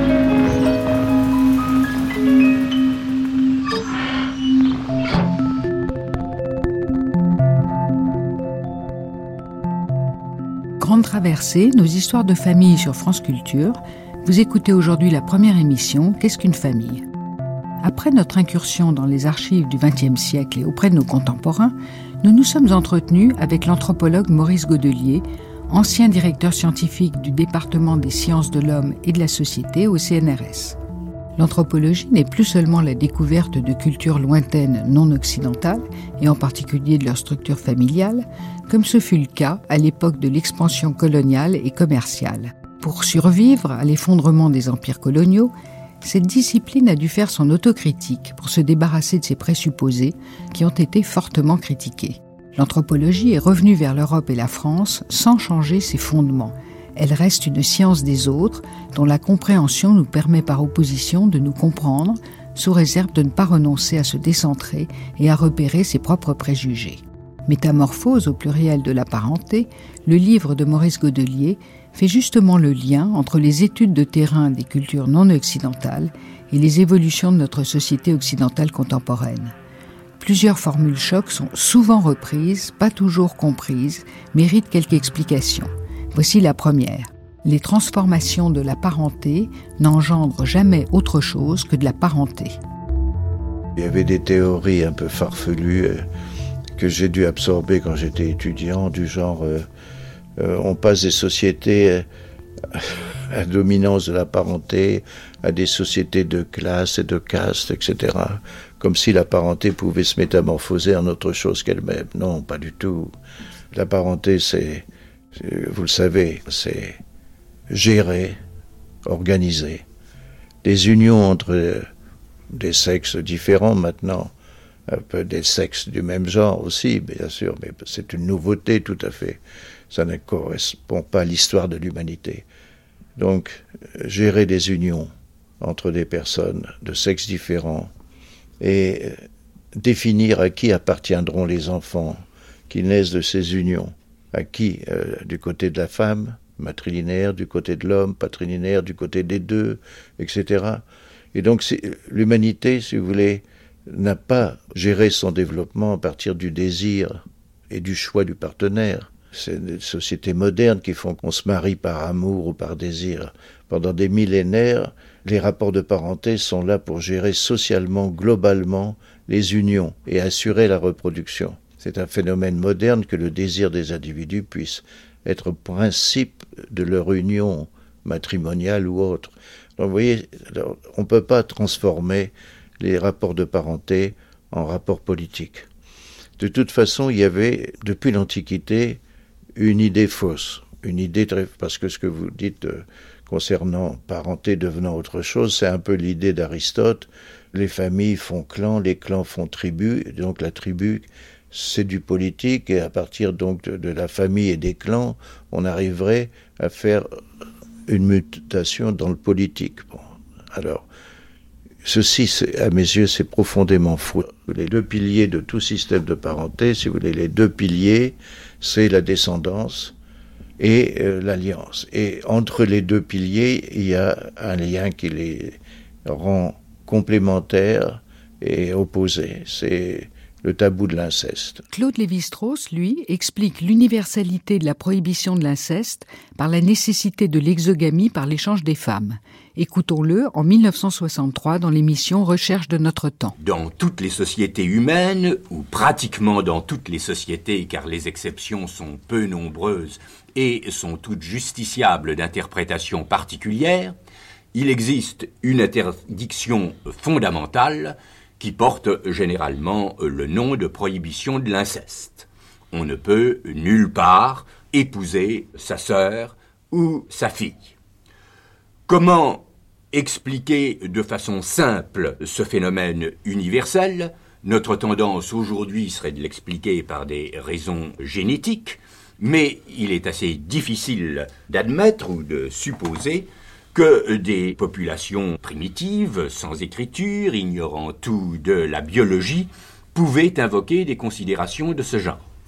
Il est donc préférable de chercher le dénominateur commun de l'interdiction et de la prohibition dans euh, des facteurs proprement sociologiques, en interdisant le mariage avec un membre de la proche famille, toutes les sociétés humaines veulent en quelque sorte empêcher que les familles biologiques ne se constituent en petits univers clos qui se trouveraient très vite coupés euh, complètement les uns des autres. Si elles redoublaient l'intimité psychologique et biologique euh, qui leur a donné naissance par des alliances qui tendraient progressivement à les refermer complètement sur elles-mêmes. Donc, interdire le mariage avec la sœur ou la fille, ça veut dire obliger les familles à échanger entre elles leurs femmes, les femmes qu'elles procréent, de telle manière que les réseaux d'alliances entre les familles représente en quelque façon le squelette, les premiers linéaments des liens sociaux. Cela est vrai de toutes les sociétés, et c'est certainement vrai aussi de la nôtre. L'analyse de Claude Lévi-Strauss ne tient pas compte de la seconde composante du système de parenté, à savoir la filiation, dont il écrit dans les structures élémentaires de la parenté, je cite, La nature de la filiation est un caractère secondaire des systèmes de parenté, repoussé du côté de la nature et du biologique, tandis que la prohibition de l'inceste marque le passage de la nature à la culture. Fin de citation. Pour Maurice Godelier, l'inceste subvertit tout autant les relations de descendance que celles de l'alliance. Et c'est là qu'il faut bien dire. La pratique de l'inceste, pour dire les choses, la pratique de l'inceste détruit de l'intérieur les rapports de parenté. Pourquoi? Elle élimine l'autorité des aînés sur les cadets. Hein, la mère couche avec le fils. Elle met en rivalité son mari avec son fils. Donc elle élimine ou dissout l'autorité et elle dissout la solidarité. Bien. Ça, c'est quand on regarde, comme les psychanalystes, la famille fermée sur elle-même, la consanguinité, ce qu'on appelle. Mais en même temps, ça attaque les, liens d'alliance qu'on oublie parce que euh, un monsieur qui couche avec sa fille et qui humilie sa femme, il humilie son beau-frère en même temps. C'est-à-dire, il met en posture sa femme et la famille de sa femme dans une situation tout à fait négative. Et donc, on voit bien que la pratique de l'inceste eh bien, met en cause les deux piliers ou les deux systèmes de rapport, c'est-à-dire la consanguinité d'un côté, c'est-à-dire en fait la descendance, et l'alliance de côté. Donc, au milieu des deux piliers, il y a des interdits sur le sexe. On ne fait pas n'importe quoi avec son sexe, c'est ça. Euh, on peut désirer sa sœur spontanément, je veux dire, c'est. Voilà. Et la société régule ceci. Elle la subordonne. Et donc la sexualité n'est pas antisociale, elle est asociale.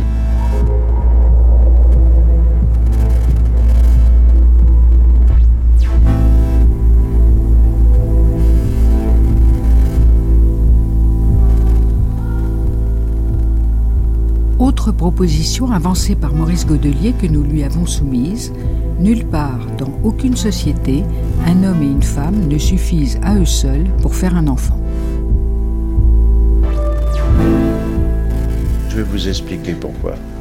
J'ai, dans Métamorphose de la parenté, euh, j'ai comparé 162 sociétés et systèmes de parenté. Euh, ne vous en faites pas. Les systèmes de parenté, il n'y en a pas beaucoup. Et nous, les Français, on est la variante d'un système. Bon, passons. Mais quand j'ai regardé ça, j'ai prélevé dans les 162 à peu près 30 sociétés. Parce que je me suis aperçu que mes collègues anthropologues, très rarement, y compris Lévi-Strauss, qui exclut l'enfant tout le temps, puisqu'il fait que c'est l'alliance qui fonde la parenté et non pas la descendance, alors que ce sont les deux piliers complémentaires. Bon, mais bon, passons là-dessus sur Lévi-Strauss et aussi sur d'autres anthropologues que je ne nommerai pas. Mais on s'aperçoit, si vous voulez, alors que dans l'anthropologie, on, se contentait de dire patrilinéaire, c'est le clan du père qui s'approprie l'enfant, matrilinéaire, oui. Mais qu'est-ce que c'était pour toutes ces sociétés de faire un enfant? Ça fait partie de la parenté, puisque la suite de la parenté, c'est les enfants qui font des enfants. Alors donc j'ai trouvé euh, peu, mais quand même une trentaine d'anthropologues qui avaient traité d'une trentaine de représentations de la fabrication d'un enfant. Alors, on savait quoi. Malinowski avait fait un texte magnifique pour montrer que chez les matrilinéaires des trop brillants, le sperme fait pas l'enfant. L'enfant, c'est euh, le sang menstruel de la femme qui se bloque, forme le corps du bébé, si on peut dire, du fœtus en tout cas. Et alors, il y a un ancêtre euh, qui s'incarne, quoi. Mais après, chez les barouillages, vous voyez que la femme, c'était un sac, l'utérus, c'est d'ailleurs le même mot, et l'homme, le sperme faisait l'enfant, mais pas tout à fait. Alors pourquoi? Parce que le soleil finissait les formes du fœtus pour en faire un enfant. Les doigts des mains, les doigts des pieds, le nez, etc., qui ont un sens pour un chasseur, hein, etc. Bon, passons. Mais après, je, je trouve, mais alors je dis, mais il faut un tiers. Le rapport sexuel n'est pas pensé comme chez nous, comme fabriquant un enfant, puisque d'un côté le sperme ne fait rien que nourrir le fœtus matrilinéaire, où il fait tout mais c'est pas suffisant. Il faut un Dieu. D'autre côté, il faut un ancêtre. Et après, je me tourne vers notre propre culture, dans le christianisme. Et là, je constate, par simple éducation chrétienne, que c'est pas un homme et une femme, des bons chrétiens quand ils font l'amour, qui font un enfant. Car l'âme ne peut pas être créé par le sperme ni par le, les sécrétions vaginales.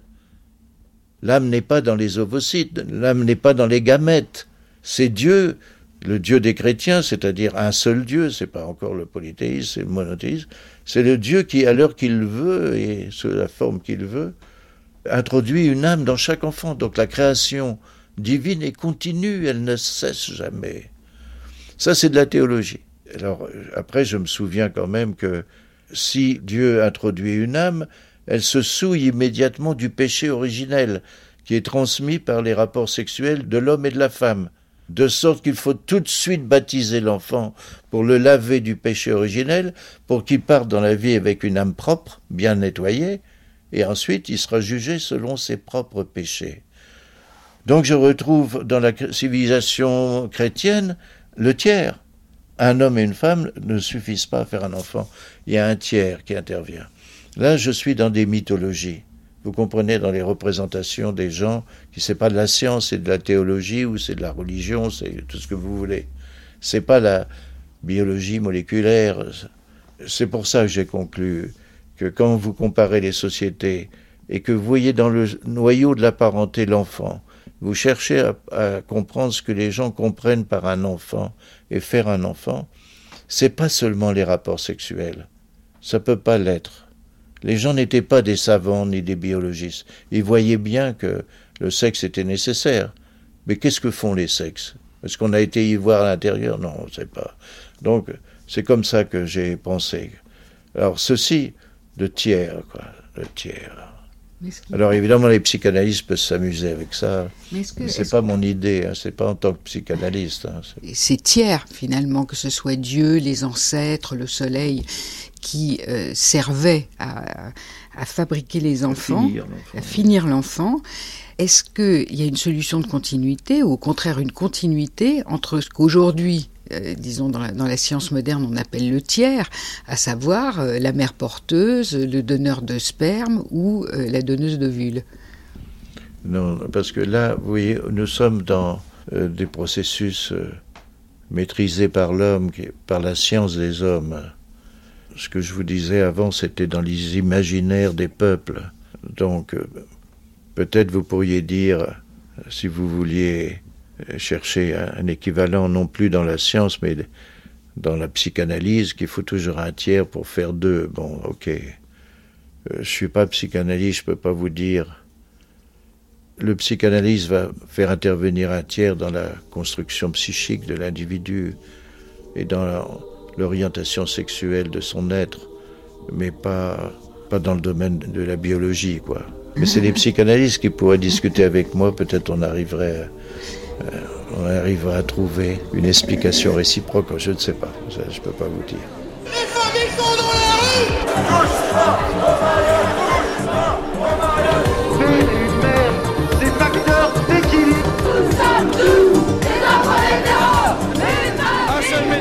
retrait immédiat du projet de loi, dénaturant le mariage et la parenté. Le droit et la loi doivent être du côté du plus faible, un papa et une maman pour tous les enfants.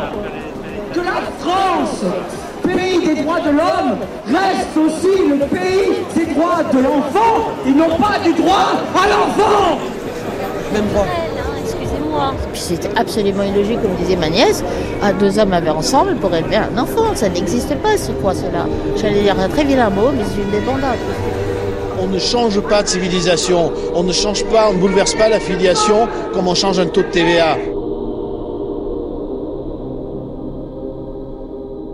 Maurice Godelier, parmi ceux qui se sont euh, opposés à, ce qui s'est passé, certains ont parlé de révolution anthropologique. Est-ce que ça a un sens de parler de révolution anthropologique? Non, euh, c'est une transformation profonde. Mais pourquoi? Parce que parlons en termes d'Occident, et l'Occident est fondamentalement depuis des siècles chrétien, n'est-ce pas? Qu'est-ce que c'était que le mariage? Et euh, la parenté.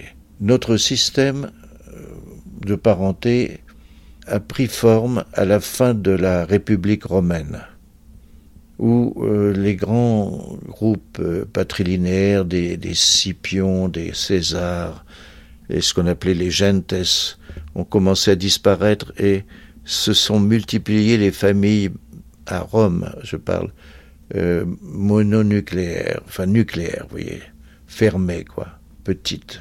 Alors, il s'est passé que le christianisme a encapsulé cette forme de famille. On a abouti au cours des siècles à ceci, c'est que le mariage est devenu un sacrement.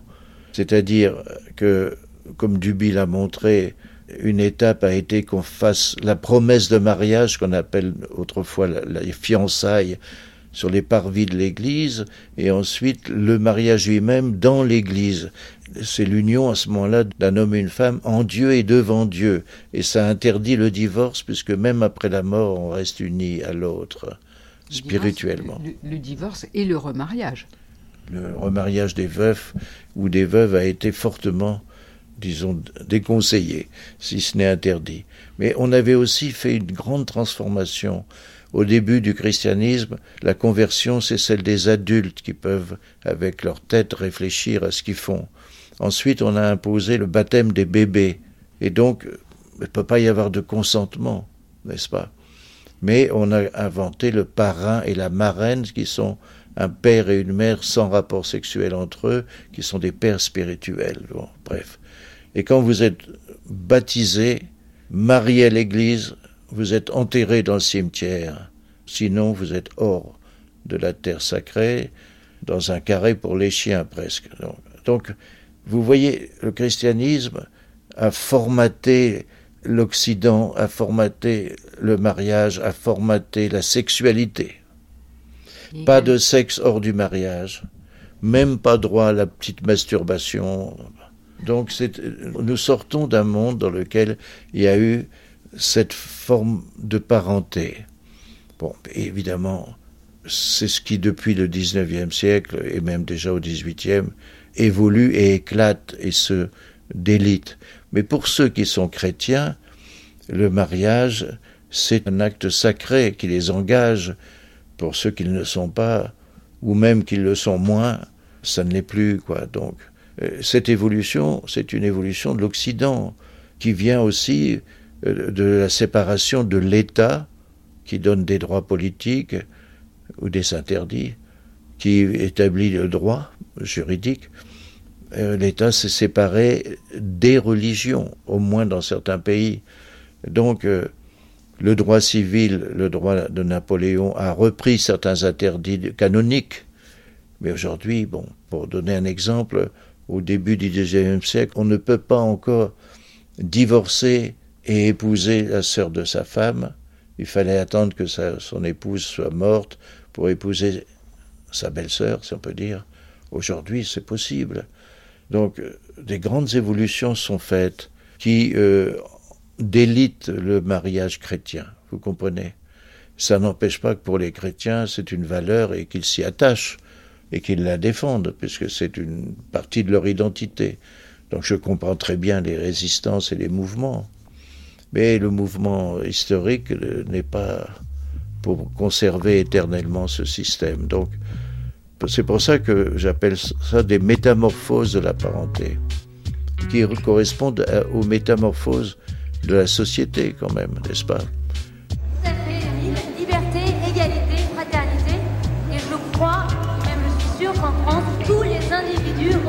Droit face au mariage.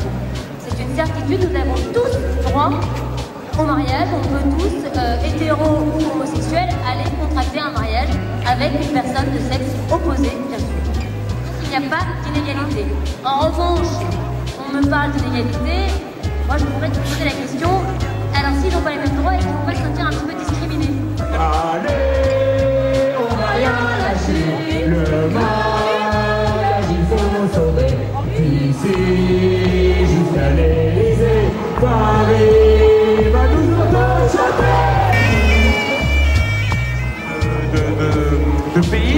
qui autorisent la polygamie. Donc la polygamie, en gros, c'est euh, un homme qui peut vivre avec plusieurs femmes. Bon, et eh bien c'est pareil, pourquoi ne pas autoriser le mariage pour des couples à 3, 4, 5 à partir du moment où ils s'aiment? Vous voyez un peu la, la limite du raisonnement. Pourquoi le mariage pour tous Hein, pourquoi le mariage pour tous? Pourquoi l'homosexualité? Bon, là où il y avait une cécité, n'est-ce pas, fondamentale. C'est que euh, on ne pouvait pas reconnaître, jusqu'à très récemment, que nous sommes bisexuels, fondamentalement. C'est-à-dire euh, que nous sommes à la fois homo dans la nature et hétéro. Il va de soi que pour la, la continuation de la vie sociale, l'hétérosexualité partout sera dominante. L'homosexualité, parfois, a un sens social. Socrate, etc. C'est l'initiation des guerriers. Ou bien au contraire, c'est totalement éradiqué avec violence. On coupe les mains, la tête, le sexe dans certaines sociétés. Regardez les dernières lois en Ouganda par des pouvoirs politiques influencés par les ultra protestants américains. Donc là, c'est l'éradication de la violence. Donc, si vous voulez, ça n'était pas reconnu que par nature nous sommes bisexuels et que donc être homosexuel, c'est pas être contre nature. Bon.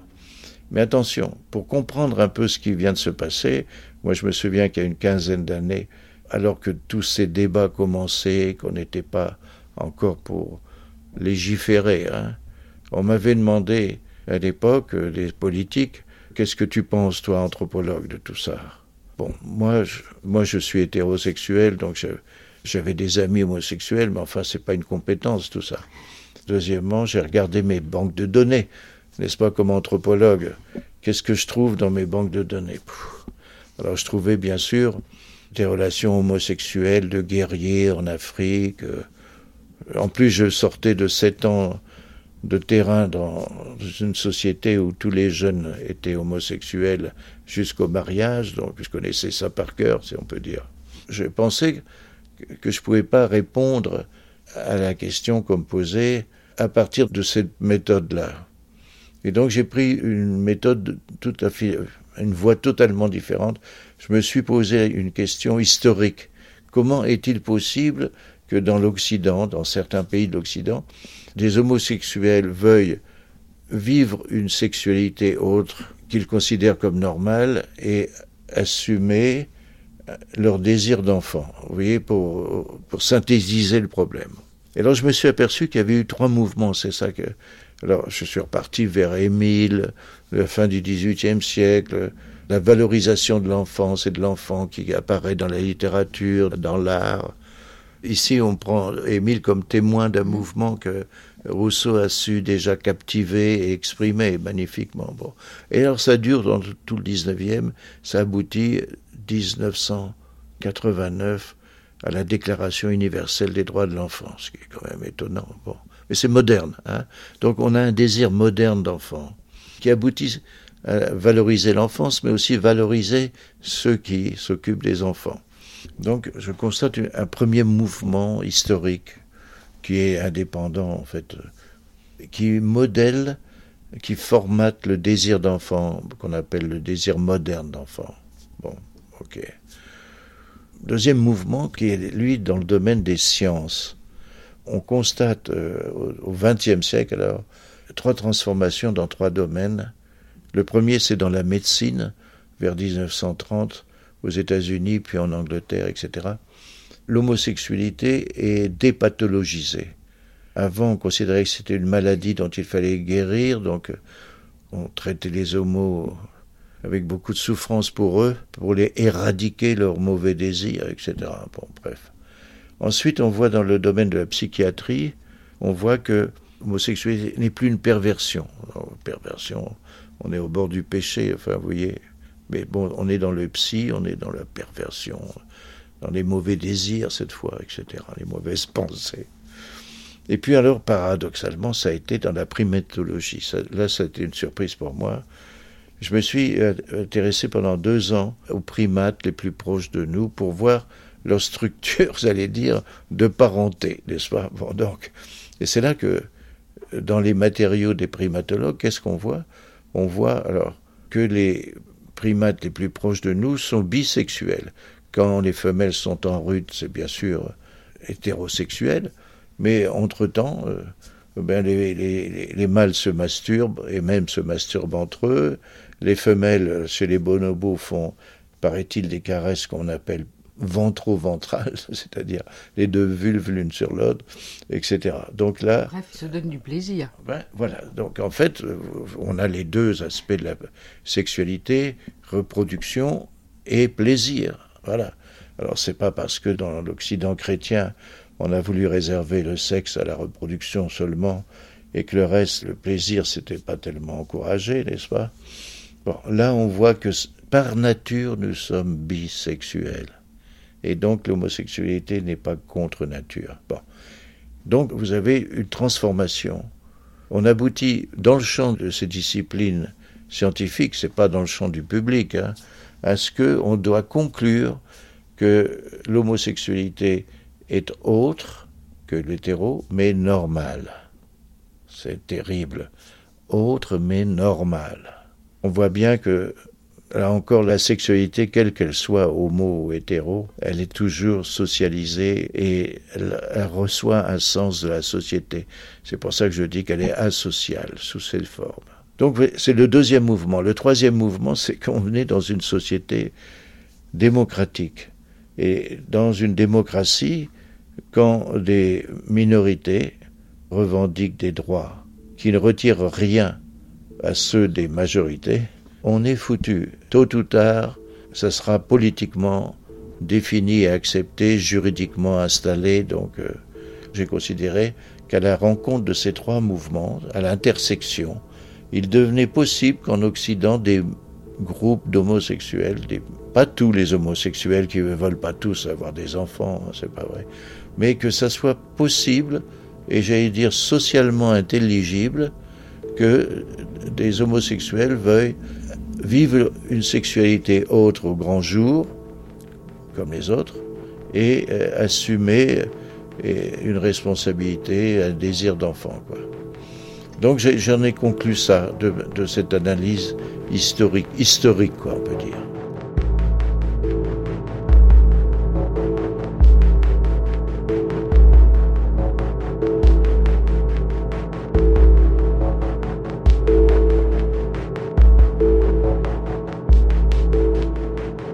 Maurice Godelier, s'il y a une idée fausse qui est véhiculée par l'anthropologie, en particulier évidemment sur la question de la famille ou de la parenté, qu'est-ce qui vous apparaît comme, je dirais, la première idée fausse que vous auriez envie de dénoncer? Ben, J'en dénonce pas mal, vous savez, parce que le travail de, scientifique oblige à mettre en question des, des hypothèses ou des théories qui ont été déjà avancées, quoi, c'est normal. Mais moi, vous voyez, étant donné que l'anthropologie, c'est la science sociale qui demande peut-être le plus de décentrement par rapport à sa culture, etc. On est toujours piégé. Les historiens doivent se décentrer aussi pour faire l'étude des époques différentes ou des sociétés différentes. L'anachronisme et nous l'ethnocentrisme, enfin tous ces péchés, n'est-ce pas? Bon. Moi, je constate, si vous voulez, que la parenté n'est pas le fondement de la société ni la famille. Mais alors, qu'est-ce qui fait société? Je suis obligé de me poser cette question. Qu'est-ce que je constate, que ce soit avec les grandes initiations des barouillards ou d'autres formes de société Je constate que ce qui fait société, hein, ce qui fait les Français, les barouillards, etc., ce sont des rapports politico-religieux.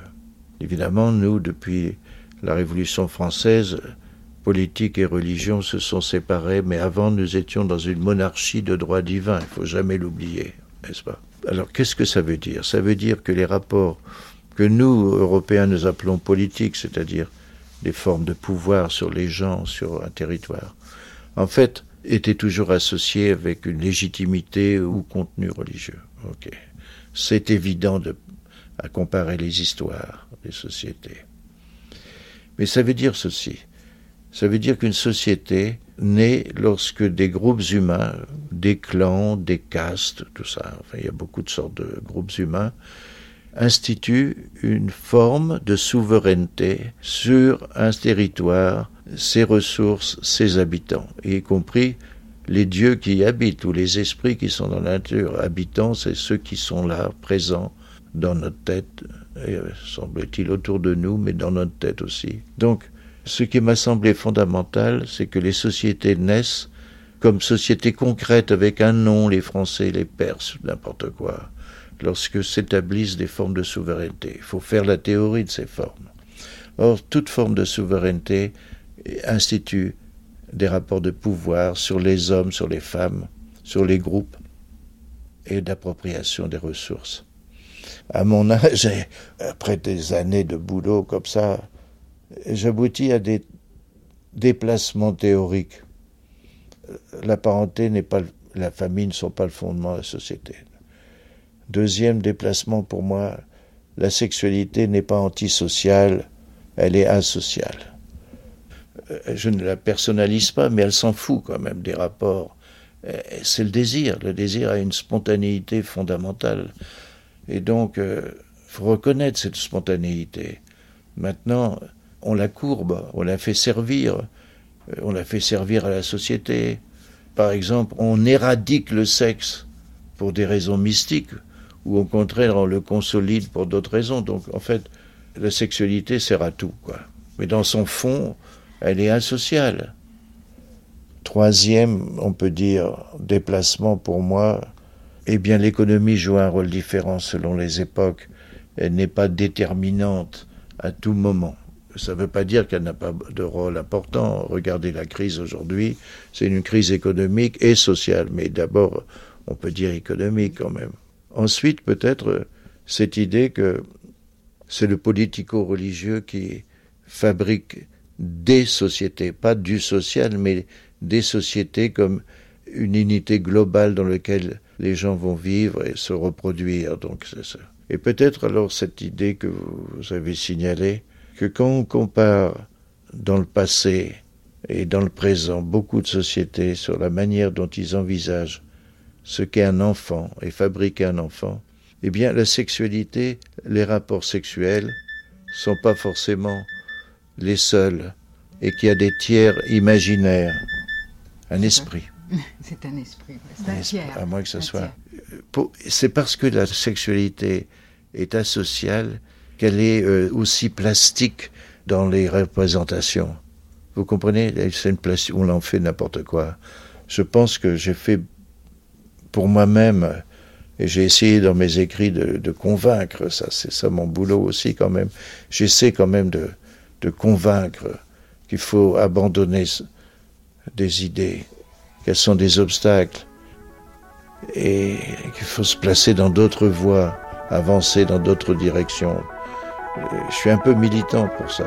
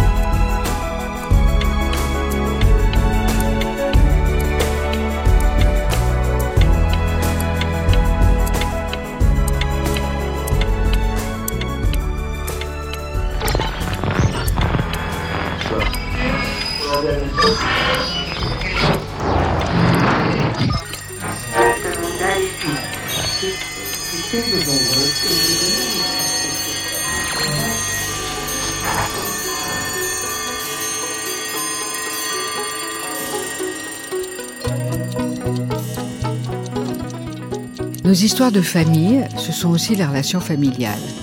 À la fin de chaque épisode de notre grande traversée, nos meilleurs spécialistes, Emma Lacloun et Catherine Dolto, ont accepté de nous commenter en direct le cas de la famille O. Tous ses membres les ont sollicités par courrier et voilà ce qu'elles ont répondu aujourd'hui à Oscar.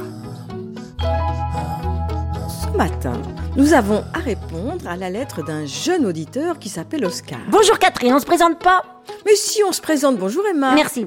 Est-ce que vous voulez bien nous lire la lettre d'Oscar? Alors en effet, nous avons reçu une lettre très intéressante. Il s'appelle donc Oscar. Alors je vous lis sa lettre comme ça de brut en blanc, Catherine Mais oui. Et aussi aux auditeurs de la radio nationale. Alors ça commence comme ça. J'ai 8 ans. Je m'appelle Oscar et je vous écris parce que ma mère trouve que je ne suis pas normale, mais je ne comprends pas pourquoi. Voilà, je déteste mon grand frère qui a 14 ans. Il a tout, il est grand, il est beau, il travaille bien à l'école. Maman dit que c'est lui qui devrait me détester parce que depuis que je suis née, il n'est plus le fils unique. Mais lui, il s'en fout de moi et c'est aussi pour ça que je le déteste. J'ai aussi une petite sœur de 3 ans. D'après maman, je devrais la détester, mais en fait, je l'aime bien. Pour elle, je suis un dieu. Et même quand elle vient m'embêter, bon, j'ai pas envie de l'envoyer promener. Suis-je normal C'est la question d'Oscar. Alors, qu'est-ce que vous en pensez, Catherine, comme ça? Bah, D'abord, je pense que personne sait ce que c'est qu'être normal. Ah bon? Bah non. Et puis si ça se trouve, personne n'est normal. Même pas vous, Ah Emma. même pas les auditeurs, même pas moi. Non, vous non, oui, non, vous non. Alors, qu'est-ce que vous pensez qu'on pourrait lui Eh dire? bien, je pense qu'il faut que vous lui donniez des petits conseils. Je suis sûre que vous avez pensé à quelque chose. Et absolument, bien sûr. J'ai pensé à des conseils très intéressants. Parce que le nœud du problème d'Oscar, je sais pas ce que vous en pensez, Catherine, mais son nœud, son spot, on pourrait dire, c'est la phrase Je déteste mon grand frère parce qu'il s'en fout de moi. Mais oui. Hein? Voilà, Mais ça oui. c'est le nœud. Donc, Oscar, pour changer la donne, il faut que ton grand frère t'admire. Alors comment Mais faire? comment? Exactement, bah, c'est la bonne question. Alors j'ai quelques petits conseils comme ça, et je dirais que ça commence dès le petit déjeuner. Assis sagement derrière ton bol, Oscar, ne parle à personne. Dis simplement que tu finis ta séance de méditation, que tu as besoin de silence encore, et si possible, mouillez bien les cornflakes parce que sec, ça fait du bruit, merci. Ça veut dire que vous ne conseillez pas le pain grillé. Non, pas le pain gris. Non, surtout pas. Il faut du. Écoutez, Catherine, il faut du mou. faut commencer la journée avec du mou. Voilà, du mou. Voilà. Ensuite, dans la salle de bain, enferme-toi une bonne demi-heure et ne réponds pas si le grand frère est impatient derrière la porte. Au contraire, pousse des cris d'animaux. Rugis M'aide Fais la ménagerie Et quand tu sors, tu expliques que c'est pour te relier au monde invisible et que tu le fais pour le bien de la maisonnée et pour lui tout particulièrement qui a un contrôle d'allemand ce matin et souhaite-lui bonne chance. Gute Glück Mais vous n'avez pas peur que ça fasse un peu de problème dans la famille C'est que interminable devant la salle de bain? Non, pas du tout. Ensuite, tu pars à l'école en souhaitant une très bonne journée à tout le monde, qu'elle porte ses fruits, et sors sans donner de bisous à maman, et aucun regard pour la petite sœur. Ah, vous pensez que la frustration est bonne pour la santé mentale? Ah, surtout des filles, il faut qu'elles commencent dès le départ. Ah non, faut qu'elles s'habituent. Ensuite, tu passes ta journée sans te soucier de rien. Et puis, de retour à la maison, après la classe, attaque Attaque, Oscar Ton grand frère a 14 ans. Probablement, il fume des cigarettes. Bon, eh bien toi, Oscar, fume le cigare Il va t'admirer Des bons barreaux de chaise que tu pourras te payer en économisant ton argent de poche et en prenant celui de ta petite sœur aussi. Parce que comme elle t'adore, de toute façon, elle fera pas d'histoire. Donc, qu'est-ce que vous en pensez, Catherine Mais je pense qu'elle sera enchantée, enfin, tant qu'elle aura de l'argent de poche. Oui, bien sûr. Ensuite, ce que je te conseille pour finir ta journée, c'est le soir. Après dîner, ton grand frère doit probablement écouter des musiques de son âge, tu vois, des disques de, de je sais pas moi, Little Vom Vom Vom Crazy Night Fever, euh, Rolling, je sais pas quoi, tu vois. Bon, toi, Oscar, avant de dormir, écoute du Boulez, du Xenakis, du Bartok à fond dans ta chambre, en exigeant de ne pas être dérangé, car ce sont des œuvres qu'il faut écouter dans leur intégralité, sinon autant cesser de vivre. Alors là, peut-être quand même qu'il y aura un petit problème avec les voisins. Oui, mais les voisins n'ont pas écrit de lettre encore, Catherine. Alors pour terminer, je pense que tu vois, si tu fais vraiment tous mes conseils, si tu les suis à la lettre depuis le début de la journée jusqu'à la fin pendant plusieurs mois, tu vas commencer à sentir quelque chose qui change en lui. Tu vas voir qu'il va te regarder avec envie, avec respect, peut-être même, Oscar, que tu pourras discerner chez lui un début de génuflexion. Qu'est-ce que vous en pensez, Catherine? Mais je pense que ce sont d'excellents conseils. Je pense aussi qu'il pourrait suggérer à sa maman d'arrêter de lire des livres de psychanalyse parce que je crois qu'elle a une vision un peu simpliste des choses. Ah, pourquoi? Mais parce qu'elle voit tout en termes de place. Alors on ne devrait pas aimer celui qui vient après Mm. parce qu'il nous prend notre place, Mm. etc. Alors que la vie est beaucoup plus compliquée que ça. Ah bon? Ce qui compte, c'est pas la place forcément que les gens prennent, c'est ce qui se passe entre eux et nous, c'est l'effet qu'on leur fait, et l'effet qu'ils nous font. Ah bah oui, bien sûr, oui, oui. Vous voyez pas- oui, oui, Comment oui. on s'aime, comment on s'aime pas, place ou pas place. Oui, la place c'est pour le train surtout, sinon le reste. C'est ça, oui. bien sûr, bien sûr. Mais c'est ça. Alors ça veut dire que quand même, il y a une petite différence entre la SNCF et les familles. Mm-hmm. Voilà. Et puis alors, je me dis que peut-être sa maman va nous écrire une lettre aussi. Ah oui Oh, ça serait sympa qu'elle écrive la mère On pourra traiter le cas maman.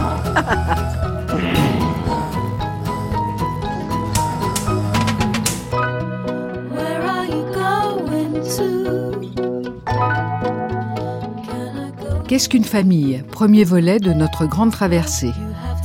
Une émission de Caroline Eliachev et Manouchak Fachaï en partenariat avec le Nouvel Observateur. Mes remerciements vont à Maurice Godelier et à tous ceux qui ont participé à nos enquêtes. Je remercie également Emma Lacloune et Catherine Dolto. Mixage Alain Joubert, prise de son Arthur Gerbeau, Frédéric Quéroux, Éric Boisset et Bernard Laniel. Archives Meryl Moneghetti en collaboration avec Amélie Briand-Lejeune de l'INA, recherche discographique Romain Couturier, coordination Anne-Catherine Lochard, collaboration Marie Mougin. Vous pouvez écouter et podcaster cette émission sur le site franceculture.fr.